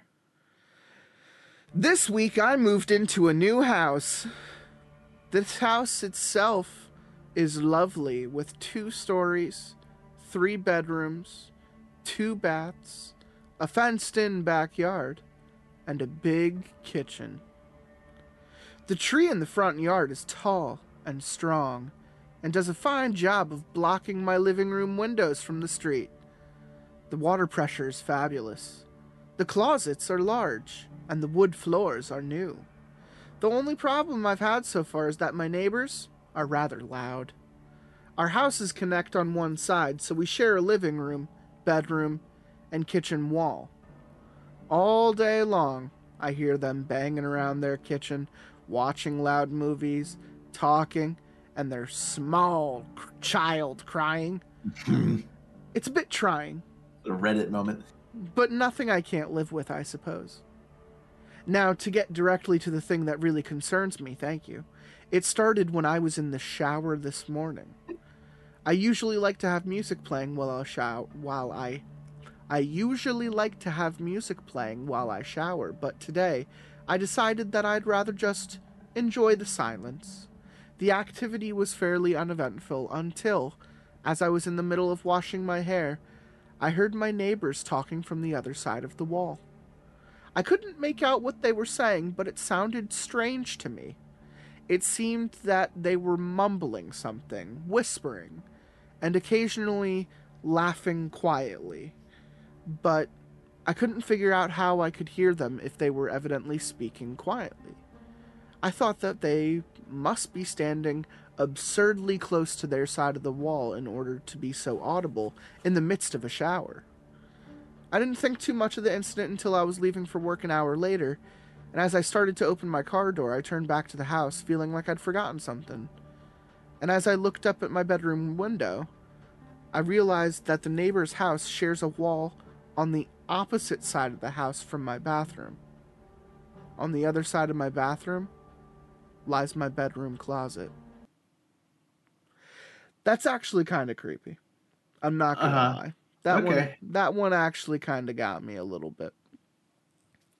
Cause it's sure. it's the whole uh, it's the whole uh, when a stranger calls, the call is coming from inside the house. So it's The- a little bit of a bait and switch. the small the small realization that what you've been afraid of the entire time is uh, right under your nose and you just haven't seen it. It's I will. I will yeah. say, whisp. I can't hear shit when I'm in the shower. I even if they're in the same house as me, if someone's whispering in a different room, catch me not knowing about it because I will not. I will not hear that shit at all. I think that's the point though is that you're in the shower, you're distracted. It's obviously making enough noise whether Right. you have great water pressure or not. If you hear someone talking like they're right fucking next to you, I feel like that's super unsettling. Whether or not Oh, you yeah. know, even the you know, the psycho aspect of being at your most vulnerable when you're naked and in the shower, but hearing someone talk and just being like well what are, what are my neighbors talking about that's so important and then you realize where could the talking have been coming from other than in my side of the house which is you know like i, I. said Uh, yeah. This. Is, congrats, Danny. You gave us uh, one unsettling moment, and this is this is at, good. at least one unsettling moment in in a in a halloween special dedicated to you so uh hopefully uh what we read next is uh worse um i'm gonna let you read uh my music box My music box. This is also a creepypasta. Goes without saying who recommended it. In June of 2007, 14 paranormal investigators were dispatched to a farmhouse in the countryside outside of Omaha, Nebraska. They arrived the evening of June 15th and set up their equipment, planning an overnight stay. They brought audio recorders, video recorders, and sensors to alert them to unusually high electromagnetic or ultrasonic signal. Uh, brief question, genuine question. What is an ultrasonic signal? What is what is that? Anything? Is that anything? Is is that saying like ultrasound? Like I guess like what what we don't hear to a to a different degree? Yeah, I just feel like if it can be recorded, it's still sonic, but I guess sonic depends on you hearing it. You know what? Not not important. The investigators only picked up a few odd noises, but they happened upon a stash of 19th century memorabilia tucked away in a corner of the attic. The owner had not seen the artifacts. Among them were several clothing items, including a Confederate soldier's jacket, jewelry, and a music box. The music box was the most valuable item, A historian later dated it to 1842, and it still played I Dream of Jeannie when it was opened. Mm. Okay, that song must be a lot older than I'm thinking. Yeah, it must must be older than the show, which is what I thought that came from. So Uh huh, which was the 1960s. So, Right. yeah, uh, the historian re- recommended the music box be placed into a Civil War museum, and the property owner agreed, along with the clothing and jewelry items. The music box resided in the Midwest wing of the museum. Many historians interested in American memorabilia from the Civil War era came to view it and make notes about its unusual design. The top of the music box was rounded and studded with clear gems, which the curator of the museum said were diamonds. The bottom of the box was blue with metal points sticking out. It was quite an unusual design for its time period, which made the historians even more interested in it. According to security footage, on the night of December 4th, 2008, the music box popped open, seemingly of its own accord. The music played as usual. Unexpectedly, red smoke began to pour out of the music box, soon engulfing the entire room. A shadowy figure having the shape of a clown could be seen in one corner. I'm going to be honest, I didn't think clown was going to show up in this story. it, from it where we were lost going with me it. in the last two sentences. Yeah, I really didn't think we were going with the clown. Do you think this Confederate soldier also is into clowning? Something to think about, I guess. A security guard. it's just, uh, you know, hold that image in your mind. Sort of Confederate clown. A security guard came upon the scene, and on the tape can be seen passing out. The shadowy figure stands over him, kneels, and then stands again and walks away. Later. bags him and then Yeah, runs away. he, he clicks the stick in a few times and then fucking BXBs and you know moonwalks out of the room. Later, after paramedics revived him, the security guard would state that he recalled nothing of the incident. This is another story where someone sat down and said, I'm going to write about something, and then did, and then got to the end and said, But That's how the do, end of the how story? do- but how do I end That's- the story? That's the end of the story. and that's the end of the story. I have so many questions. I thought this was a multiple page story. no, What do you mean? no, it's, so that's now it. I'm wondering: Is "I Dream of Jeannie" actually an older song or not? Are you taking it to the Google? Because I would like to know the answer. I'm I am gonna Google this um because I on don't Danny's understand. on Danny's Halloween episode, we have questions. All right, and we need answers. All right, I Dream of Jeannie song 1800s. I'm getting nothing. Uh, Jeannie with the light brown hair is a parlor song from 1854. Still later. Sure, sure. It has the the name Jeannie in it. I'm so fucking confused on this one. I'm not gonna. A clown shows up, teabags a guy, and that's it. That's it. The whole Confederate angle was completely a ruse, but it not not a ruse for any particular purpose. Um, Huh. Hmm. hmm. this is uh, this is the beguiling nature of a story picked by Danny. Um, I'm also going to read. I'm also going to read uh, a very quick one-page story uh, called "The Doll Master," which I'm very excited about. Yeah, please go. Have you ever heard of the Doll Master? Have you, Ramses, heard of the Doll Master? uh, no, I have not. Well, you probably heard him or his creations without even knowing it. Oh. Oh, long okay. ago when you were a kid. Ah, that makes sense. I don't remember any of my childhood, so I'll take you on your word. You know those nights when you're lying in bed unable to sleep, and you know that it's really late because you've already heard your parents go to sleep as well? And without the faint that was a question. And without the faint sound of them talking or watching TV downstairs, you suddenly realize how quiet the house can be. That wasn't a question. Mm-hmm. With nothing else to focus on, you can only listen to the deep, endless silence. A silence that awakens more fear than the loudest growl or the most wicked laughter possibly could. This person lived in new construction. Because let me tell you, even when nobody was moving in my house back home, shit was happening. The house was making noises. Shit was happening. It was a not Uh, silence. Couldn't Us- be. When I, uh, the house I grew up in as a kid was very old, and we had like mice and squirrels and stuff in our Right. walls and in our attic fucking all the time. Yeah, so there's got to there's got to be some scratching, some creaking. Uh, you know, always.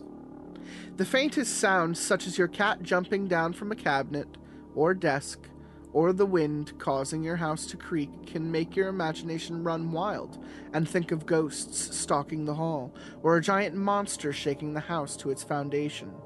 That's when you can hear his creations sing. Now, since you're still alive, I hope, and Uh-huh. reading this, Ooh. That means you were the type of kid who gave in to this ga- gave into his or her fears and hid under the sheets, or the type of kid who could shrug it off and continue trying to get some sleep. Or perhaps the type of kid who would seek comfort with his or her parents or older siblings. You have escaped his clutches. Congratulations. But if you know any brave children, any fearless, curious children, warn them. Because if they are brave enough, they will follow the singing. They will follow it to wherever he has made his lair, probably in an old attic, basement, or storage room. He prefers dusty old places where adults don't come often. This is mm. because they will find him. He will be waiting for them in the furthest corner of whatever place he has made his lair, lurking on the ceiling with his six long spidery legs. But Huh. the kid won't see him. The dolls will have captivated it. The Such dolls? is their power. they will sit there, singing and smiling to it, their faces awfully human like, as if they weren't even made of wood in the first place. Yet, when the child comes closer, they will see the tears running down their cheeks and notice the sadness in the eyes contradicting the smile. By then, the doll master is already above the child, one pair of hands coordinating the undead choir with hardly visible strings. The other pair of thin, skeletal arms extended its its hands decorated with pitch black talons reaching towards the child. If the child looks up, all it will see is the wildly grinning mouth filled with crooked yellow teeth and his pitch black reflective eyes. A raspy, ghoulish voice will then speak the next words. Now you will sing too. and then he teabags you. You don't remember any of it. And then runs out of the room in a red mist. uh, okay. All right. Appar- apparently that'll happen and you'll have to listen to it uh, nothing bad happens after that i know we described him as kind of creepy with skeleton limbs and and ta- talons and shit he's just he's just gonna sing to you they don't they don't end the story you just then go to back to your along. room and you go to sleep and you grow up and you you know you do your taxes and you get a 401k just like anyone else Yeah. This just sounds like a sort of like uh like a choir director with some physical deformities. I don't feel like we should be, you know. Uh, what's he doing in your house for one you know fair enough Well, sure, But- fine, fine, fine, whatever. but you know But he needs a house too, right? And uh, I can't imagine getting a loan when you have got six spidery legs and live on the ceiling is very easy. So uh, fair play to him for. I mean, he sounds like he keeps mostly quiet. You only hear him when the, the house is perfectly quiet. Um, and he's not like eating your food. It seems like Does he eat even? Who knows? Who knows? Who knows what the know. diet of the doll master is? Can't be Uh, children. no, definitely not. That No. doesn't that doesn't make sense. I wouldn't get. I don't get that at all. Not doesn't sound like him to me. I know the guy. I I want you to read a small piece of lead. A small piece of lead. This one's a little bit longer. I'm, I'm we're gonna- we're preparing finish- myself. We're gonna finish with two long ones. Cool, cool, cool.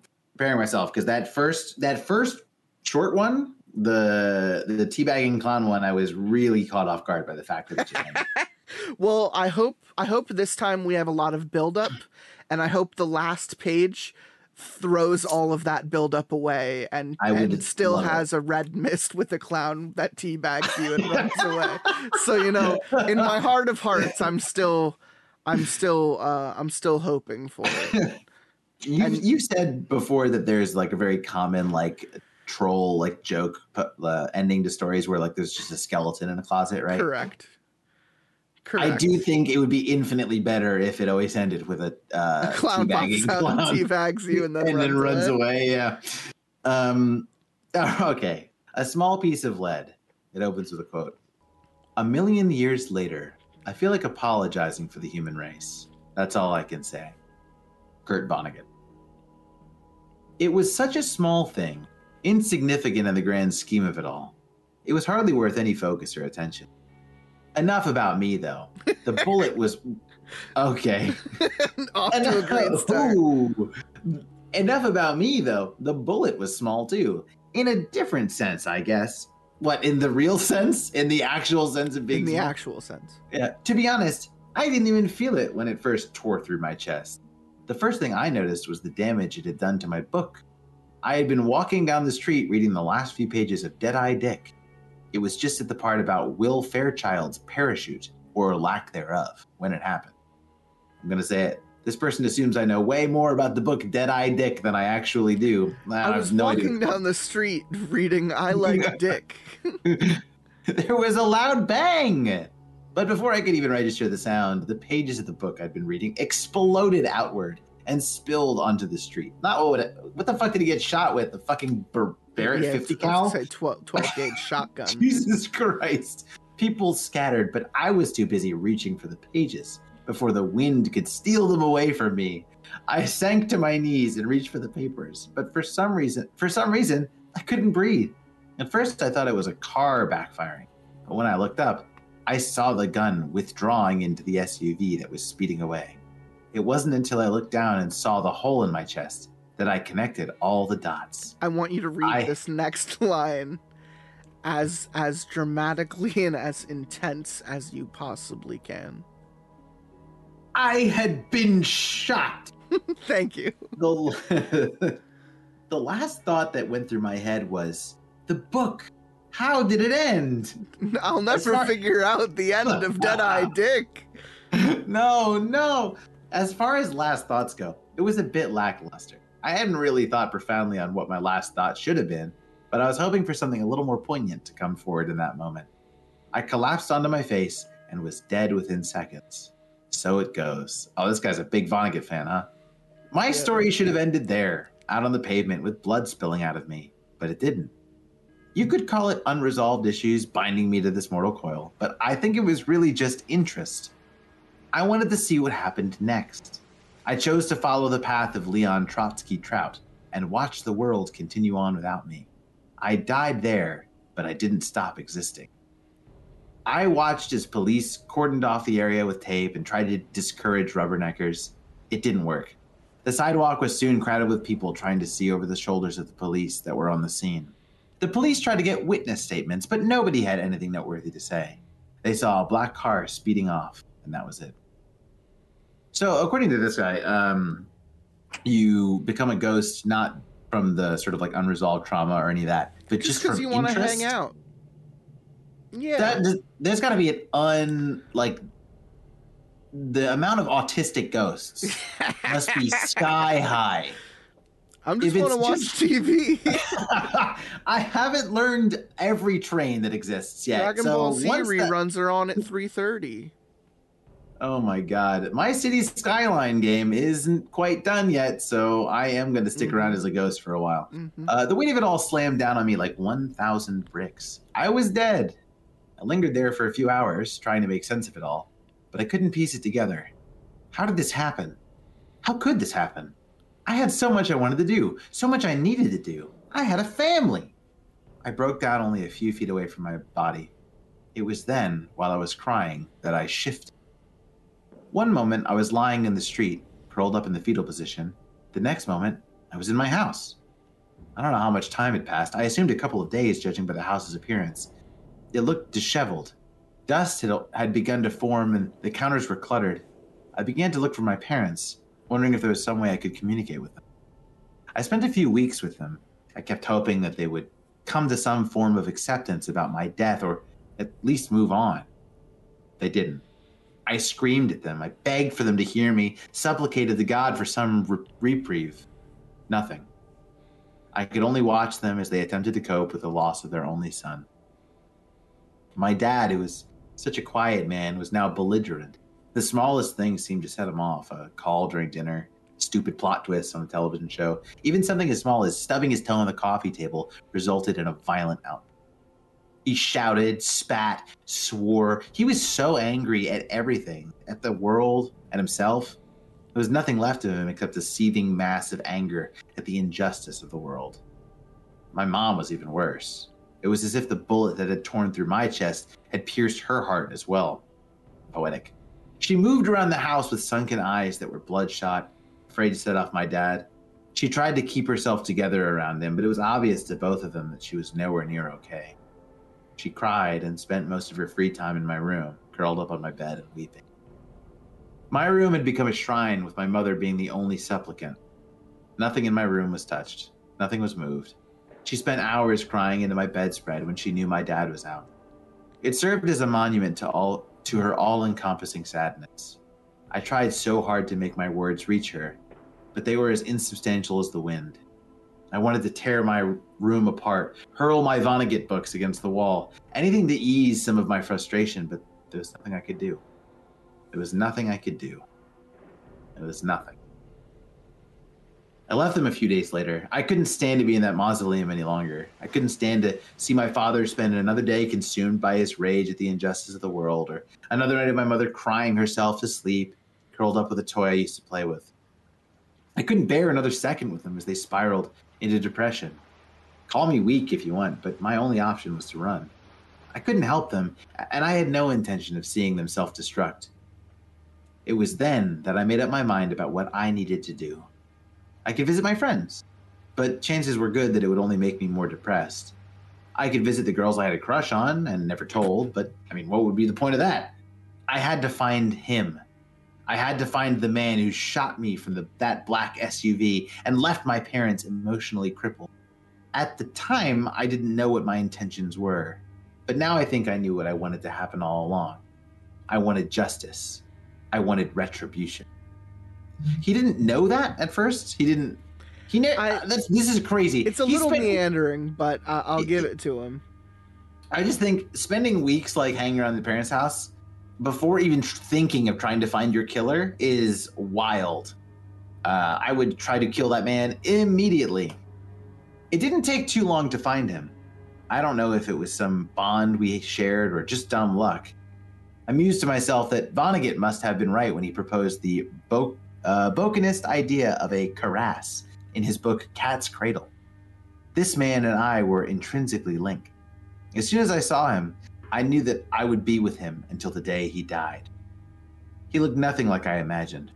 If anything, he was younger than I was. He looked like he wasn't a day over 16. He even had acne, for God's sake. He was thin and lived in an apartment complex with his mother. She was a single mom, and so she spent most of her time at work giving him free reign of their tiny apartment. He spent most of his time in his room listening to rap. I spent most of the day watching him in confusion. How could this teenager have killed me? For what reasons did he have to pull the trigger? I, okay, stopping very briefly, I feel like the story is going to go in a way that I'm not going to like immediately. And and what what brings you to that conclusion? Uh, I'm getting big. Uh, this character is a nerd vibes, and he is now found his killer who is listening to rap, which is confusing him. So the, these, I you know, it feels it feels vaguely racially tinged. I don't know if he's going to go in that direction with it, but it kind of feels. I spent my first week there following him everywhere and watching him, waiting to see some form of remorse or regret for his actions. He gave no indication that my death had impacted him in any way. He hung out with his friends who looked like a bunch of suburban teenagers playing at being gangsters.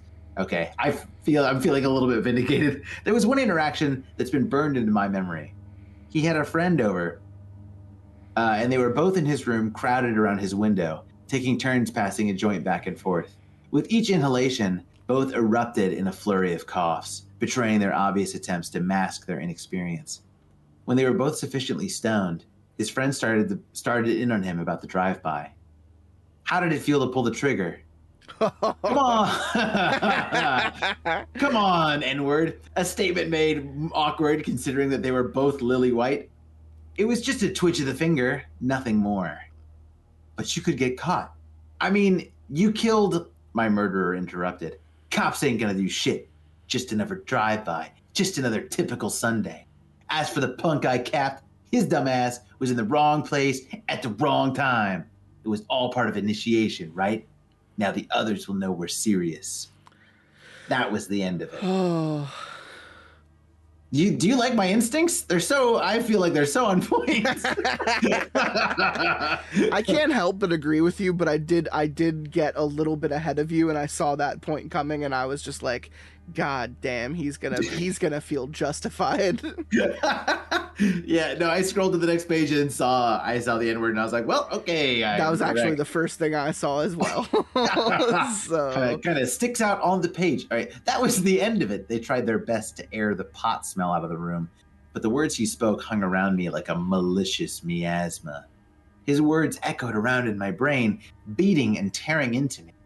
I made myself a promise as I stood watching them joke and laugh.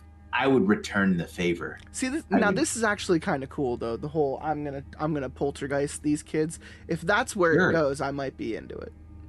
I would drill my words into him like a bullet through his chest.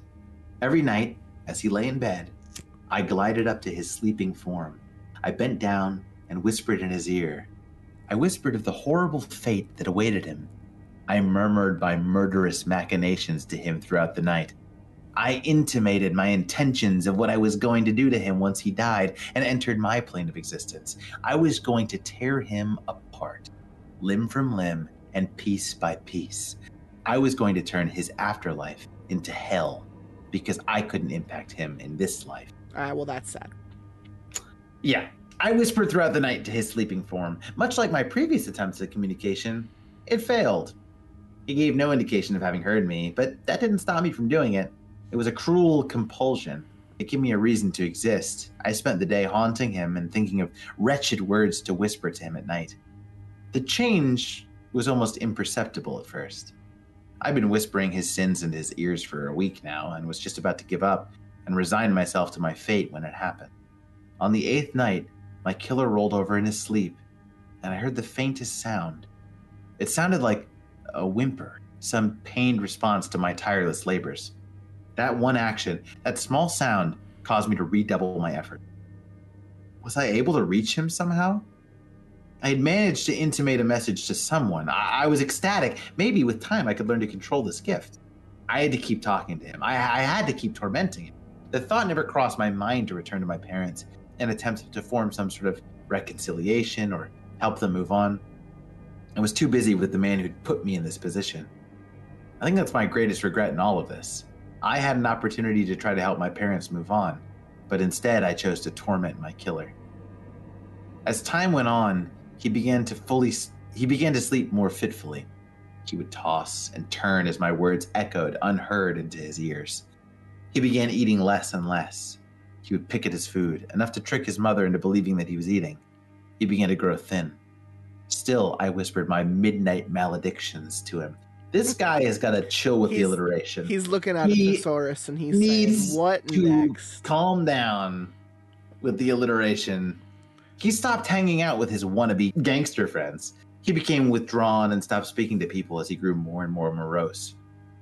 Still, I whispered my curses and invectives. He would sneak off at times during the day, wiping away tears. At night, he would break down, crying into his pillow in an attempt to smother the sound. Still, I whispered. He wasn't the only one that was beginning to crumble away. My metamorphosis began as something almost imperceptible. You okay? It started with my skin beginning to crack. Tiny fissures spread along my flesh, revealing decaying tissue underneath. My skin turned mottled and gray. Couldn't see my entire body, but I was certain that if I could, it'd be similar to that of a moldering corpse. I reasoned that it was an effect of my body decomposing. My ghostly form was still linked to my body in some way, and so as it rotted, so did my current form. I wondered what would happen to me if enough time passed. Would I be reduced to mummified remains, or would the worms pick me apart, leaving me a skeleton? Either way didn't matter to me. I was too busy tormenting him. I wouldn't stop. Couldn't stop. I continued my malevolent midnight mantras to him for two God more weeks it. before the end came. I had started, I like, because I don't think he's joking. I think he thinks it's like really cool that he's doing the alliteration. He's being very Vincent Price dramatic. It's uh it's something. It's fun to say. I continued my malevolent midnight mantras to him for two more weeks before the end came. I had started whispering to him at all hours of the day by then. He hadn't left his room at all that weekend. He just sat in darkness as I told him my hatred of him and how it would be better if he died. Upon uttering those words, the floodgates shattered. my words couldn't reach him, but maybe my sentiments did. I mean, it feels like your words reached him, man. I don't know. He I shot up from it's, it's just the fact that he's he's like willing this into existence. you Yeah. know? It's it's the energy aspect. They say that like uh spirits, you know, you watch any ghost hunter type show, they they always say Hmm. they describe it as an energy, like a feeling, sure. you know? So that's that's what I'm thinking. Like the talking might might be more for him. Yeah, that makes get- yeah. getting himself worked up in this I can in this I space. can buy that. He shot up from his bed as if galvanized and began tearing down posters, throwing his stuff around the room, and venting his emotions. His mom heard the commotion and began knocking on the door. He ran across the room and locked the door before she could open it. She asked him what was wrong, and that was when he began his confession. The words spilled out of him like blood from a bullet hole. He wept. I I killed him. I, did, I did- didn't mean to. They said I had to do something to prove I wanted into the gang, that I would be willing to do anything for them. I thought if I pulled the trigger but missed him, he would be good enough. But it was an accident. I swear I didn't mean to shoot him. I didn't. Oh God, I, I, I almost, I could almost hear the gears in her brain turning to try to connect the dots. Mm-hmm. it only took a few seconds before there was a loud thud on the other side of the door as she collapsed under the weight of his revelation, her breath stolen away from her. He began tearing apart his closet, looking for something. He found it and returned to the bed, cradling the object like it was a precious gift. The gun looked heavy in his grip, almost comically large in his small hands. He sat down and thumbed the safety off. I was surprised he could even manage that through his tears. He turned the gun back and forth in his hands, as if trying to figure something out. He must have reached a conclusion because he took a deep breath, wiped away his tears, and spoke. I'm sorry, Mom. A quote from Cat's Cradle reverberated through my mind upon hearing those words. Now I will destroy the whole world. Dude, this guy, this guy's special interest is Kurt Vonnegut I'm in the I'm story. I I really I want to I want to say something, but I'm going to wait until the very end. Okay, okay, okay. Was this what I wanted? He turned the barrel towards himself and raised it to his head. He wrapped his lips around the cold steer. Nope. He wrapped his lips around the cold steel, and I could hear his teeth chattering and clicking against the barrel. The sound of the hammer being fanned back brought everything into a twisted and sobering light. He was going to kill himself. I should have felt happy, but all I felt was sickness in my stomach felt like there was something lodged in my throat, but no amount of swallowing could dislodge it. I didn't want to see this. I didn't want to know that I had caused all of this. I turned to leave, but there was something in my way. It stood in front of the door and blocked off my retreat. The being was hard to describe. The Best explanation I could give was a it was staticky and blurry. I couldn't make out a definite form, but it seemed vaguely humanoid in appearance. The air around it shimmered like I was looking at hot asphalt on a desert road. I didn't have much time to examine it as it spoke as it spoke as soon as it was sure I had seen it. It's too late to turn away now. Watch what happens next, knowing that there is little to no difference between him pulling the trigger and you.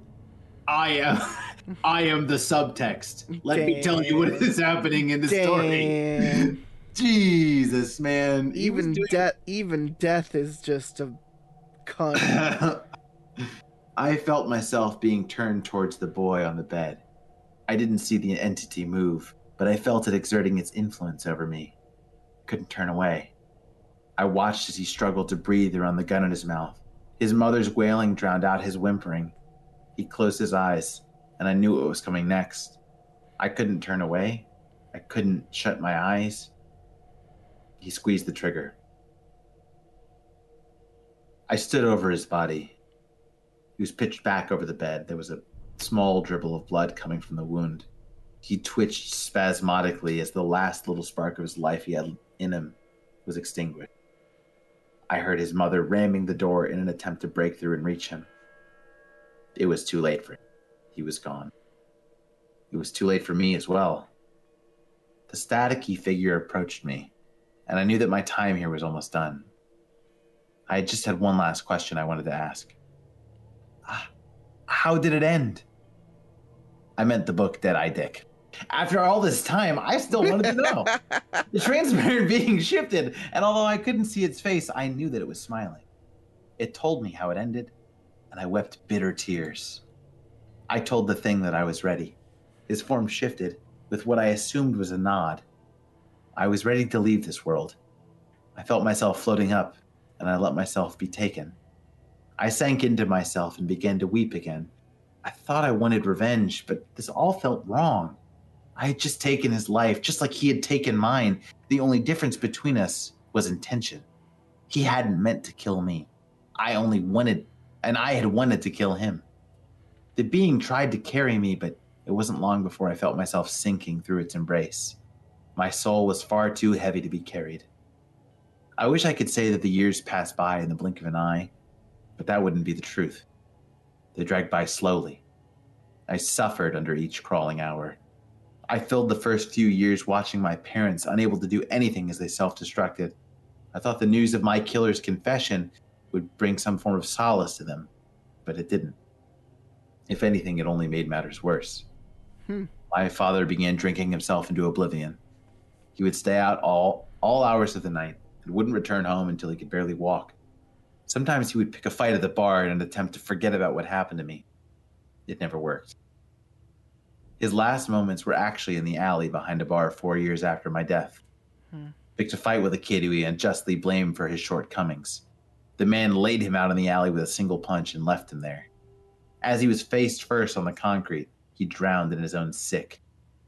My mother's end was no better. The news of my father's death was too much for her. She survived a few months after his death, but her heart wasn't in it. She swallowed a bottle of pain medication left over from an old surgery.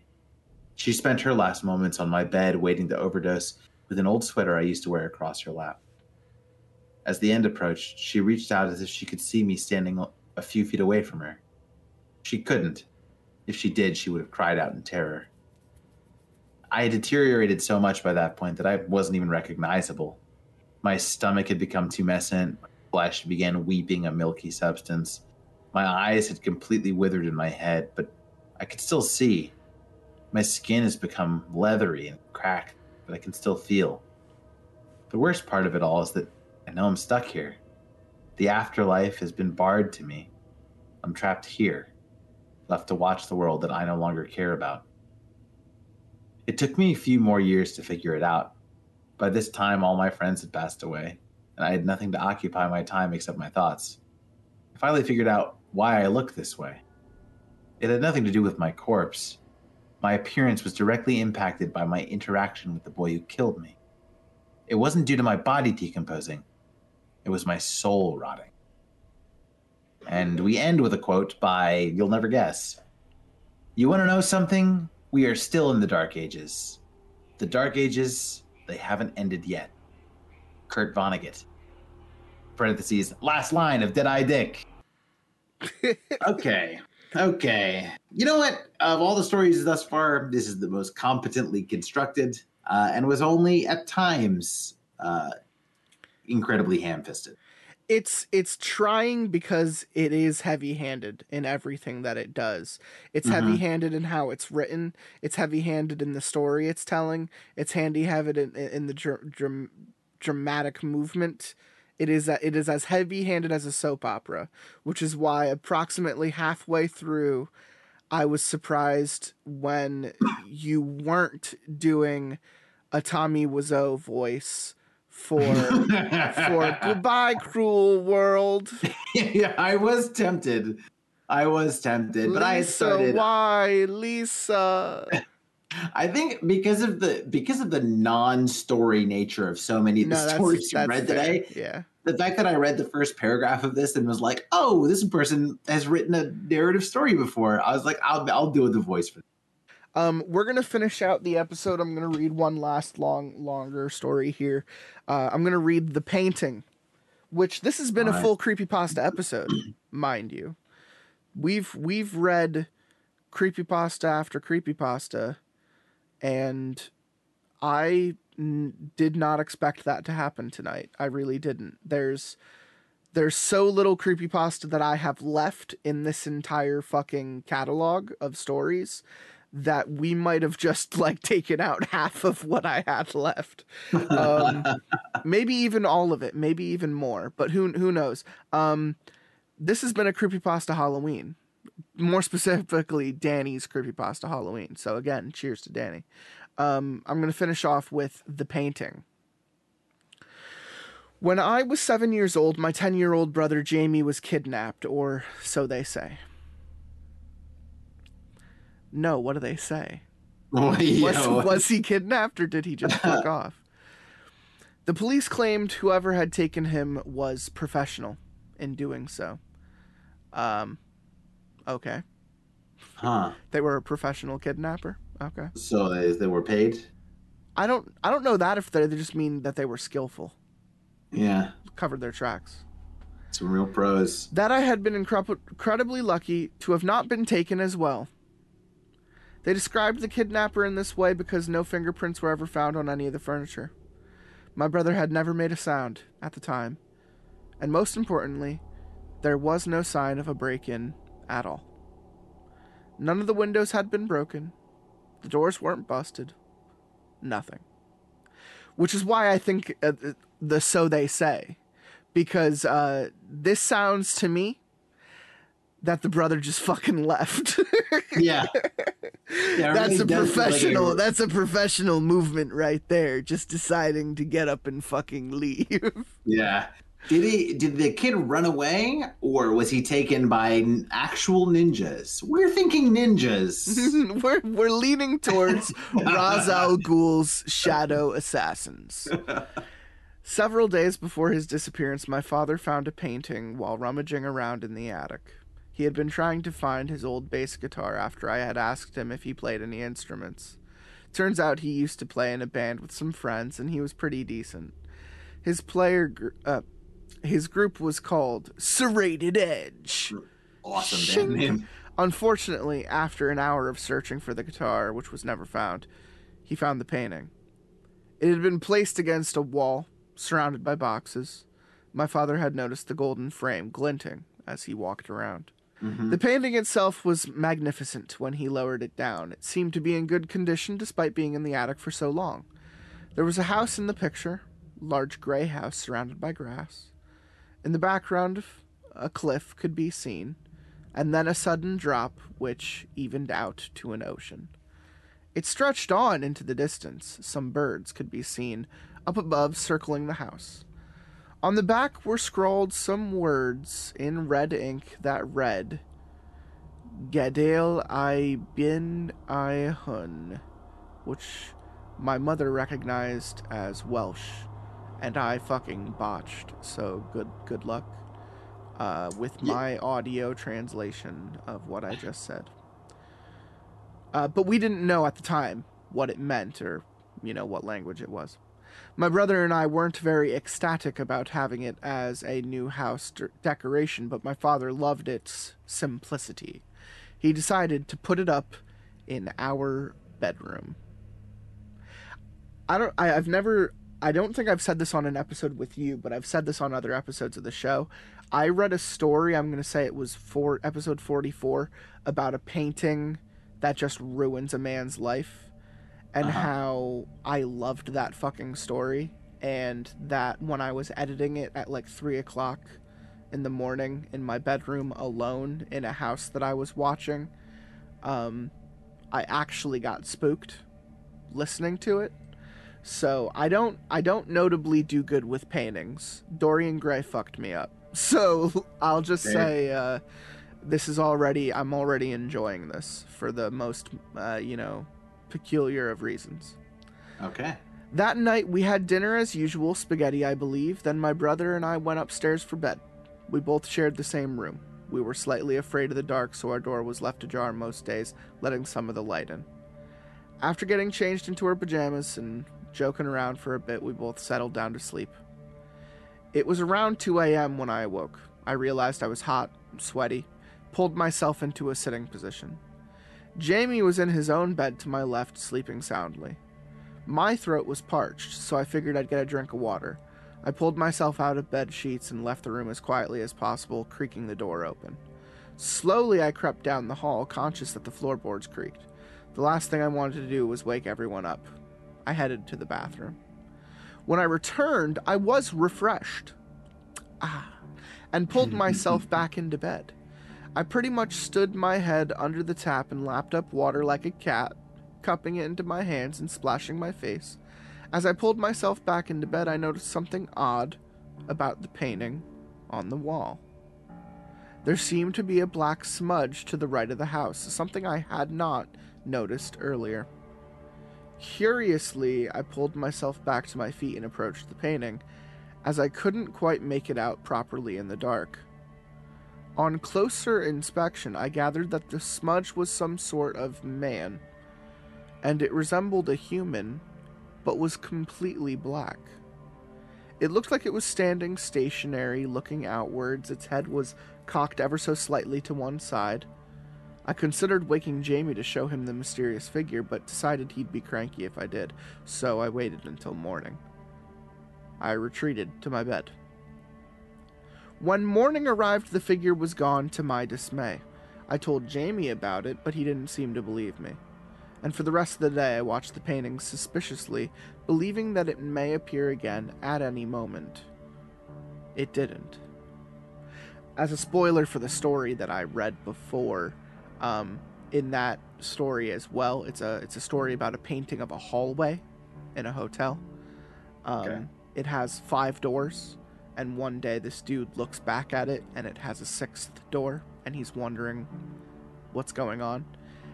As he looks away and looks back at it, a man slowly starts to come out of the door and look down the hallway. And every time he looks away and looks back at it, the man is closer Sure. You know? Um that's that's the story in its in its essence but they they describe the man as shrouded in black. So naturally that's of course what carries over in this story as well. I'm not saying that this story aped the shit out of that other story. This is what he's saying. He's i saying am saying that that is the context here. But I'm hoping it doesn't because that story is better at what it does. As my brother and I were climbing back into bed that night, I had forgotten about the figure. That is, until the same thing happened again. Just as before, I woke in the early hours of the morning, soaked in sweat, and this time I anticipated the figure's arrival, glanced at the painting straight away. I felt a twinge of fear. The smudge was there again, but it had moved, and it doubled in size. It has adopted a new position right in front of the house, a few meters away from the front door. Instead of going over for a closer inspection, I forced myself to go back to sleep, hoping with every fiber of my being that I was dreaming. And that night I fell asleep shaking in fear. The next day was uneventful. I avoided the painting for the most part, spending time in the living room downstairs watching TV. I mentioned about the dark figure to my parents that day, and of course, they didn't believe me. You were just dreaming, Harry, that's all, they told me. This was the last day I ever spent with my brother. That night, I had awoken at the similar time again, around 2 a.m. I can't remember exactly what time. 2 a.m., I just said it. With dread and fear churning in my stomach, I reluctantly glanced at the painting, and it was completely black. I remember physically shaking in terror, believing that if I made the slightest noise, I would trigger something. And slowly, I pulled myself out from under the bed sheets. I crept over to the bedroom door and then ran over to the bathroom, the floorboards creaking as I went. I locked myself inside. I figured I'd stay here until morning, and then asked my father to put the painting back in the attic the next day. There was obviously something wrong with it. I just didn't know what. Uh, the other story that I am cutting away to about mentioning every single time, that same exact thing happens. Hmm. Hmm. what happened next will stay with me for as long as I live. After several minutes of waiting in the bathroom, I heard the floorboards creak in the hall outside. At first, I had thought my brother had woken up, disturbed by my footsteps running down the hall. The creaking was approaching the bathroom and stopped just outside the door. Jamie? I whispered. No response. I knew someone was standing right on the other side of the door. I just couldn't figure out what they were trying to do. Did they need to use the bathroom? Mom, I said. To this, I heard a scratching sound on the other side of the door, as if someone was dragging their fingers across. I backed away, terrified, and after a moment, whoever it was walked away, their footsteps creaking their way toward my room. The next day, I awoke in the bathtub to the sound of banging. It was my father. He was thumping the door with his fist. Harry, Jamie, are you in there? he snapped. I answered it slowly, stiff from lying in such an uncomfortable position. Apparently, this morning, when my parents had awoken, they had found our room empty. My mom went downstairs to find us, and my dad looked around upstairs. Is your brother in there with you? He had asked when I opened the door, and I shook my head, but he didn't believe me. He pushed past, searching the room. It was only another half hour of searching that my parents began to panic. The police were called around. Everyone was convinced someone had broken into the house and taken him in the night. The police believed I had locked myself in the bathroom to hide from the kidnapper out of fear, and they questioned me relentlessly about whether I had seen his face. I couldn't answer. There was something else. On the outside of the bathroom door, there were three deep gauges, diagonal, top left to bottom right. The police believed they were caused by a knife repeatedly dragging across its surface. They claimed the kidnapper had been trying to get me as well, but had thankfully given in. Our house was closed off for several days, and we were provided with a hotel while the police searched for fingerprints or any sign of breaking and entering. As I said at the start, they found nothing. When we finally returned to our home, my parents were a teary mess. They moped around slowly, answering my questions with one word answers. I knew anything I said about the painting at this point was useless. No one ever seems to listen to children in times of need, and they continued to act like this for a half a year. It was a horrible time. It was a jolly holiday. Returning to my bedroom after everything that had happened was horrible. I remember crying when I saw my brother's empty bed, his toys that were still scattered across the floor, toys he may never be able to play with again. Before I turned to leave the room, I glanced at the painting one final time, and I noticed something peculiar. There was no dark figure, but there was something strange in one of the house windows. Curiously, I approached and looked closer. It was a face, a little boy, and from what I could tell, he looked the spinning image of my brother. His face was contorted into one of terror, and he had tears streaming down his face. His hands were both pressed up against the glass. Several months later, the police gave up the search. His funeral was held on April the 12th, to this date, the saddest day of my life. After that all, we could do was get on with our lives. I showed my parents the painting, but they shouted at me and stashed it back in the attic. They thought the boy had been in the painting all along, and that I was simply imagining the resemblance. Yes, because we thought bringing the painting of a screaming boy in a lonely house next to a cliff would be really good to put up in the, the boy's bedroom because I like its simplicity. I'm 38 years old now, time jump, and have a place of my own. When I eventually left my old home, I made sure to take the painting with me. For I am the for I am the only one who truly knows what happened to my brother. Ooh, the puzzler coming back out. The dark shape I saw all those years ago was some kind of entity. Something evil that intended to trap us both in the painting for an eternity. It succeeded with my brother, but I'd locked myself in the bathroom, so had been saved. Damn, he can traverse fucking like the plane of different universes, but cannot go through a locked door. lucky, Lu- lucky for him. Uh, this is the the twist here is that it wasn't locked. The the kids didn't uh, the kids didn't lock the door. It's just uh, the entity does not know how to use doorknobs. Never used the door. Uh, you know what? Fair. It's a painting. It doesn't know how to use a door. Looks like a wall to hit. You know, if I had never seen the door, That's why I just kind of scratched on it like a cat. like I keep- push. I Yeah. Keep, I keep the painting in the attic now, in case one day I might be able to free him. I can't lose hope like my parents did. After searching, I found out that the words on the back of the painting, Gadel Ai Ben Aihun, had been a warning. It translates to English as leave alone. Sometimes in the dead of night, I'll hear a thumping sound coming from up there, footsteps roaming around the attic. I'll always shout my brother's name, in, in hope he may have finally been let out. I never get a response.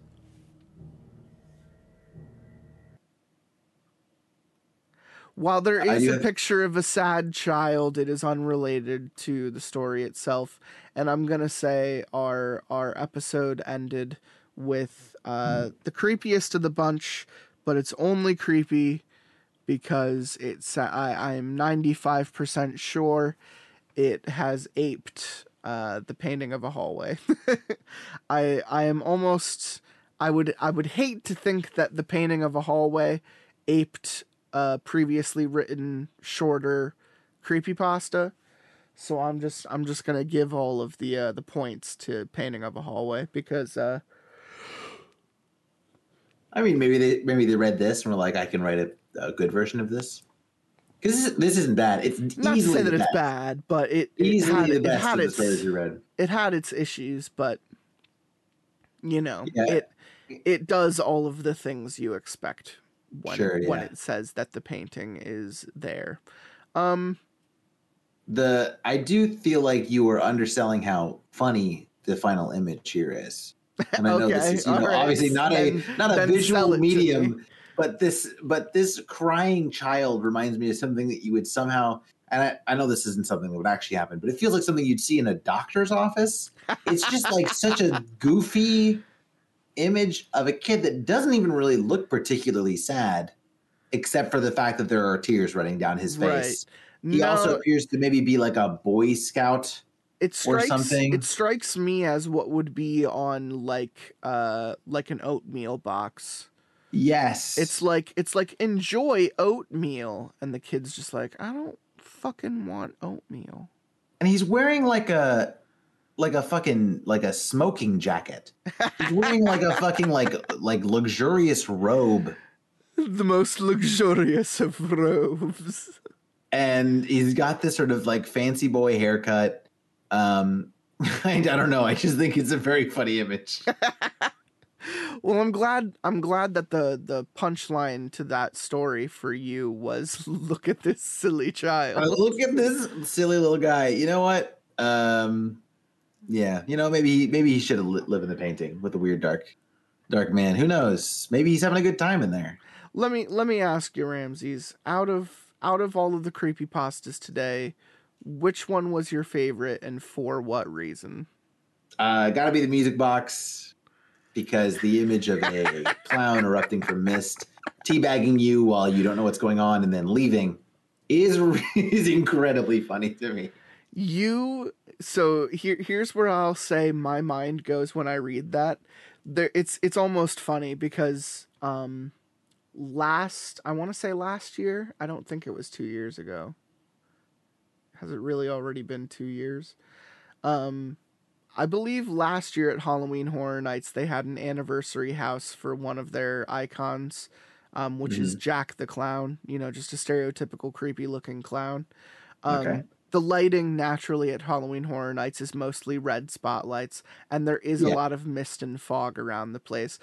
It You're gonna have would not be unlike Jack the Clown's behavior to pop out of the mist and teabag you and then fuck off completely.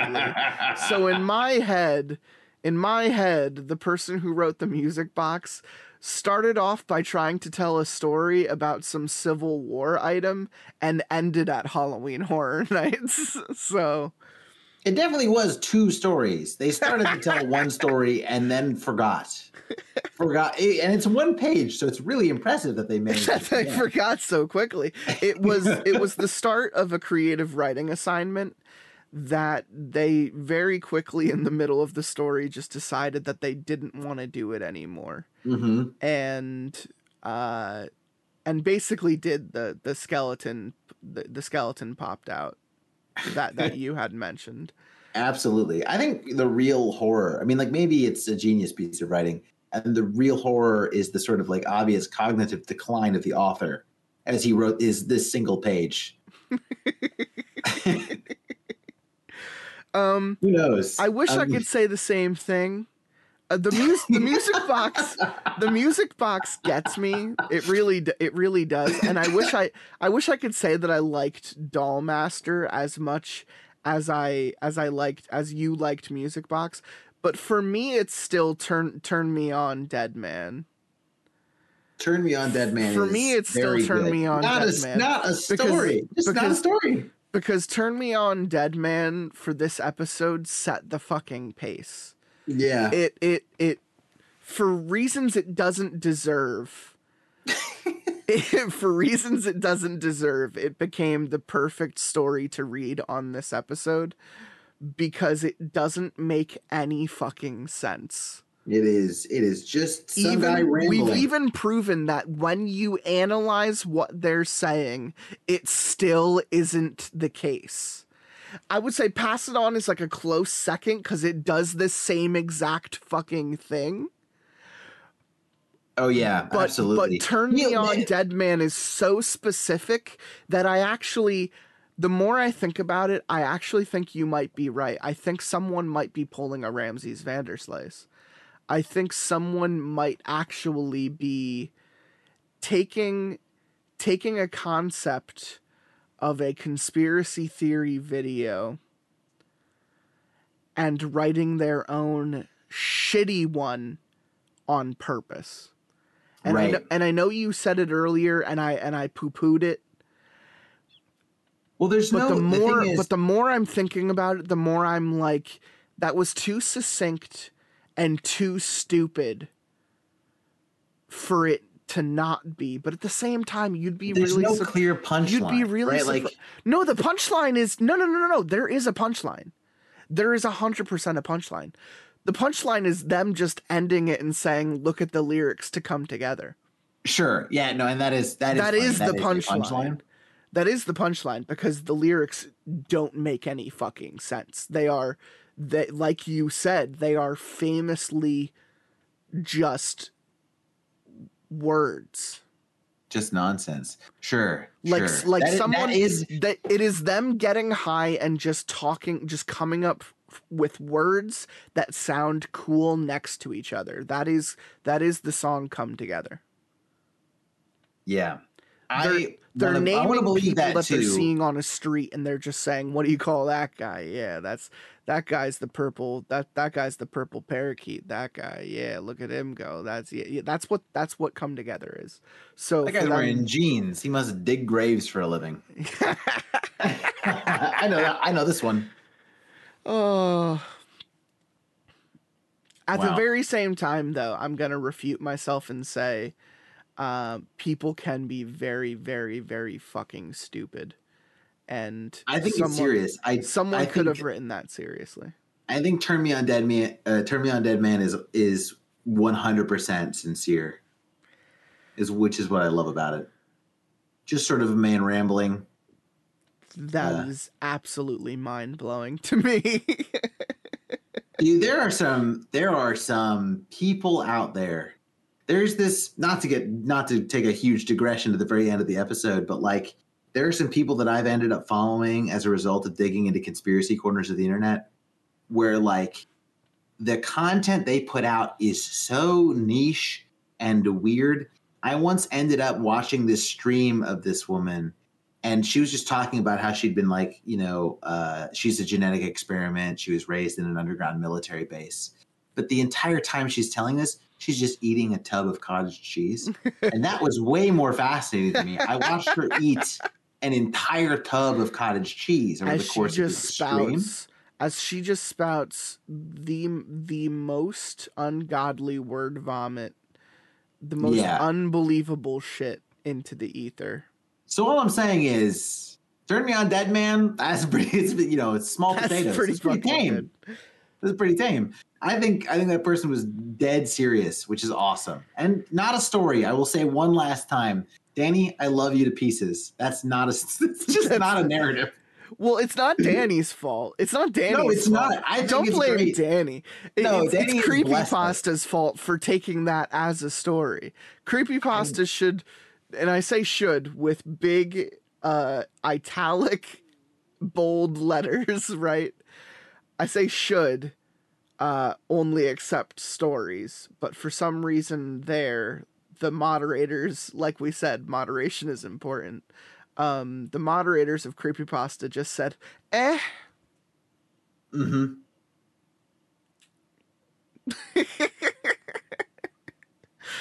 Oh, the I- fact that I can't the fact that I can't make up my mind on that one is exactly why it's my favorite. I'm I'm trying to find the original like creepypasta post. Is was it is it on r slash creepypasta or is this like is there a site for creepypasta? No, it's just it it should just be it should just be creepypasta like dot com. uh, oh dot com. Yeah, like a website. Yeah, I, f- I found it. It's the creepypasta wiki. Here. I uh, I- I got, it, got it, got it. Yeah, I'm looking at it. Um, the top comment: It's hilarious how many people in these comments forget that this is a creepy pasta. It's actually not. Of course, people forget because this isn't. This isn't a creepy pasta. Okay, sorry. Anyway, I was. I, wanted to see. I wanted to see how people responded to this because I just genuinely. Uh, this is honestly just goofy. It is not scary and the lyrics at the end don't seem connected in any way to the story. Uh, not to mention that I'm pretty sure these lyrics are under copyright. So this person has all the same criticisms that I have, but uh, is still taking it to be a story because they mentioned the copyright thing at the end. So that's really confusing to me that they have hit on all of the things wrong with this, but not really come to the conclusion that we have. um I I highly recommend uh everyone go to this forum and read the comments on the creepypasta wiki for this story because people are having the same conversation we are but worse because it's Well, the internet. way worse. And uh, some people are just taking it seriously. This theory gave me chills up and down my spine. There was a lot of thought put into this theory, and I oddly enough think that it is possible that what you said had happened. So, okay, I'm done. That's that's it for me. Jesus looking Christ. at that is like looking into the sun.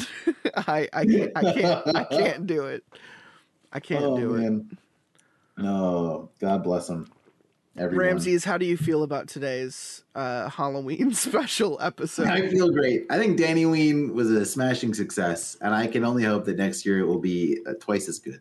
Well, it won't even have to be next year. Now I know what the next episode is going to be. It's going to be those two remaining Danny recommended stories, Awesome. the perfect. longer ones. Wonderful. Oh, but this was Danny's Halloween special, so maybe we'll get Danny's New Year's special. You know, maybe maybe we'll Ooh, record in in January and we'll revisit Danny Boy, see how he's doing. I'm just gonna track Danny down and make him explain himself on the pod. So I think that'll be the episode. there was there was a point there where um there were other people that I was opting to kind of do on episode uh on episode like interviews with Oh yeah. but I draw my lines at like you do need to have a, a good audio quality. I can't I can't really do phone quality like I'll I'll I draw some lines at some standards, but I think the conversation with Danny never came up because it was it was years ago. Sure. It was years ago. I don't know the last time I've actually talked to him. But um he was a follower earlier on in the show. We definitely reference him a lot earlier. Um it's not that we forgot about you the D- Danny boy. I just think uh you, you probably aren't listening to the show anymore, but I'm I'm I'm glad that you live on in this capacity because he just he was like, "Oh, I love your I love your guys' show. You guys read stories so well. You should read this." And he would just send us stuff. He would just be like, "You should try reading this one one day." Like, I found this one interesting. I love this, that. This one was, and I'll I'll listen to whatever people have to say. Hey, you're our fucking audience. You know, tell me what you want to hear. If anything, I'll I'll I'll take a look. You know, um, so I never vet anything. I never vet anything, which is probably how we ended up reading uh, My it, it Immortal. works. It works awesome. We I mean, read like, My works so Immortal, well. which is the Harry Oh. Potter uh, erotic fan fiction. So God, it's I, lo- I love that story. it's it is fantastic. Um, it's just you know not what I wanted to read on the show, and once I got into it and realized what it was, I I had to dedicate to it at that point. sure. Um, but this is this is what happens when we don't vet our material. We get something hilarious and and intriguing all in one go, and then we decide to dedicate an entire episode with it, uh, completely, completely derailing our original idea for tonight, which was doing a creepypasta versus no sleep episode. So this Well- was this was funny that we did this live. That you that you were willing to deviate I'm with absolutely me. willing to commit to something, especially if I think it's going to be goofy. So I'm all over it. you you and my buddy Django need to fucking do an episode together at some point because he has the same exact idea about this show that that you do and I make him read the most probably the most uninteresting stuff to him cuz I make him read like good stories and he's Uh-huh. just like he's like no like i want to read the short stupid ones that don't make any sense and someone just put pen to paper and said uh-huh Yeah, dude, that's the best. I just love. I mean, I've talked about it every single episode. I will always mention it. Like bad art does something for me that nothing else in the world does. Bad writing is so fun. I love to see someone just try and and mangle the English language, uh, and just completely can completely fuck things up in ways I've never seen them fucked up. That's fun to me. Uh, and so whenever I come across that, so good. i i'm also going to tell django to listen to your episodes because he's just 100% on the same wavelength as you. He reads so well you read so well that i think you guys are worth better material. And i'm like let's read Oh, something that actually reading, has but- some some merit you know maybe we'll both read something you know actually enjoyable and eye-opening. But the funny thing about django is i've put him through so many ringers like i've made him read some of the longest most dramatic stories i've been able to find on reddit and at the end of it he's just like yeah it's done you know he mu- he Yeah. he he 100% in his soul would have much rather read stupid bullshit for an hour and a half yeah, man after my own heart. I I totally get it. Oh man. Well, Ramses, it was wonderful having you here once again. I will Pleasure to be I here. will return you to your crypt until you will once again be excavated in the new year and I will have you on another episode where we will finish we will finish what we started here today Beautiful. with fucking Danny Boy's Halloween fucking playlist. Oh, Love it. a- any any final words that you would like to Kurt Vonnegut us with? Um, oh no, I don't have anything as as neat and sort of concise as that. Um, drink, stay hydrated. You know, get enough sleep. Come on, take care of yourself. Jesus Christ, you're a mess. That's what I have to say to the audience. That, that's fair enough. Fair enough. Okay. Well, uh, as as I said, I hope everyone has a wonderful upcoming Halloween. Uh, we will we will be back for another uh, review ish episode of Halloween Horror Nights for our actual Halloween episode, which I'm I'm looking forward to recording. So I hope you guys uh, stay tuned and uh, you know uh, to touch on Ramses' final note, you know, if you're if you're going out this Halloween, if you're gonna get up to some some some tricks and some treats, you know, just you know, be careful, Be responsible. be responsible. Don't You drink got and kids now. don't drink and drive. Yeah, some of you have kids now. You know, uh, get one of you to DD, or you know, you have that one friend who doesn't drink, he just smokes. Get him to drive you, you know, so that you guys can party, cause he'll be fine, and you could get tanked, and you know, just like, uh, just like my friend, uh, where am I, at my party last year, he uh, he brought a tent and he said i'm going to sleep in this tent in your backyard when the party is done. And i said Sure. okay okay cool. And uh, you know the party's the party's toning down. He's looking a little drunk we're finishing off uh, the the remaining shots that were left over. And uh, he goes i'm going to go to bed. He goes outside he gets into the tent he comes back in 15 minutes later and says i threw up in the tent and falls asleep on my dining room floor. I love that.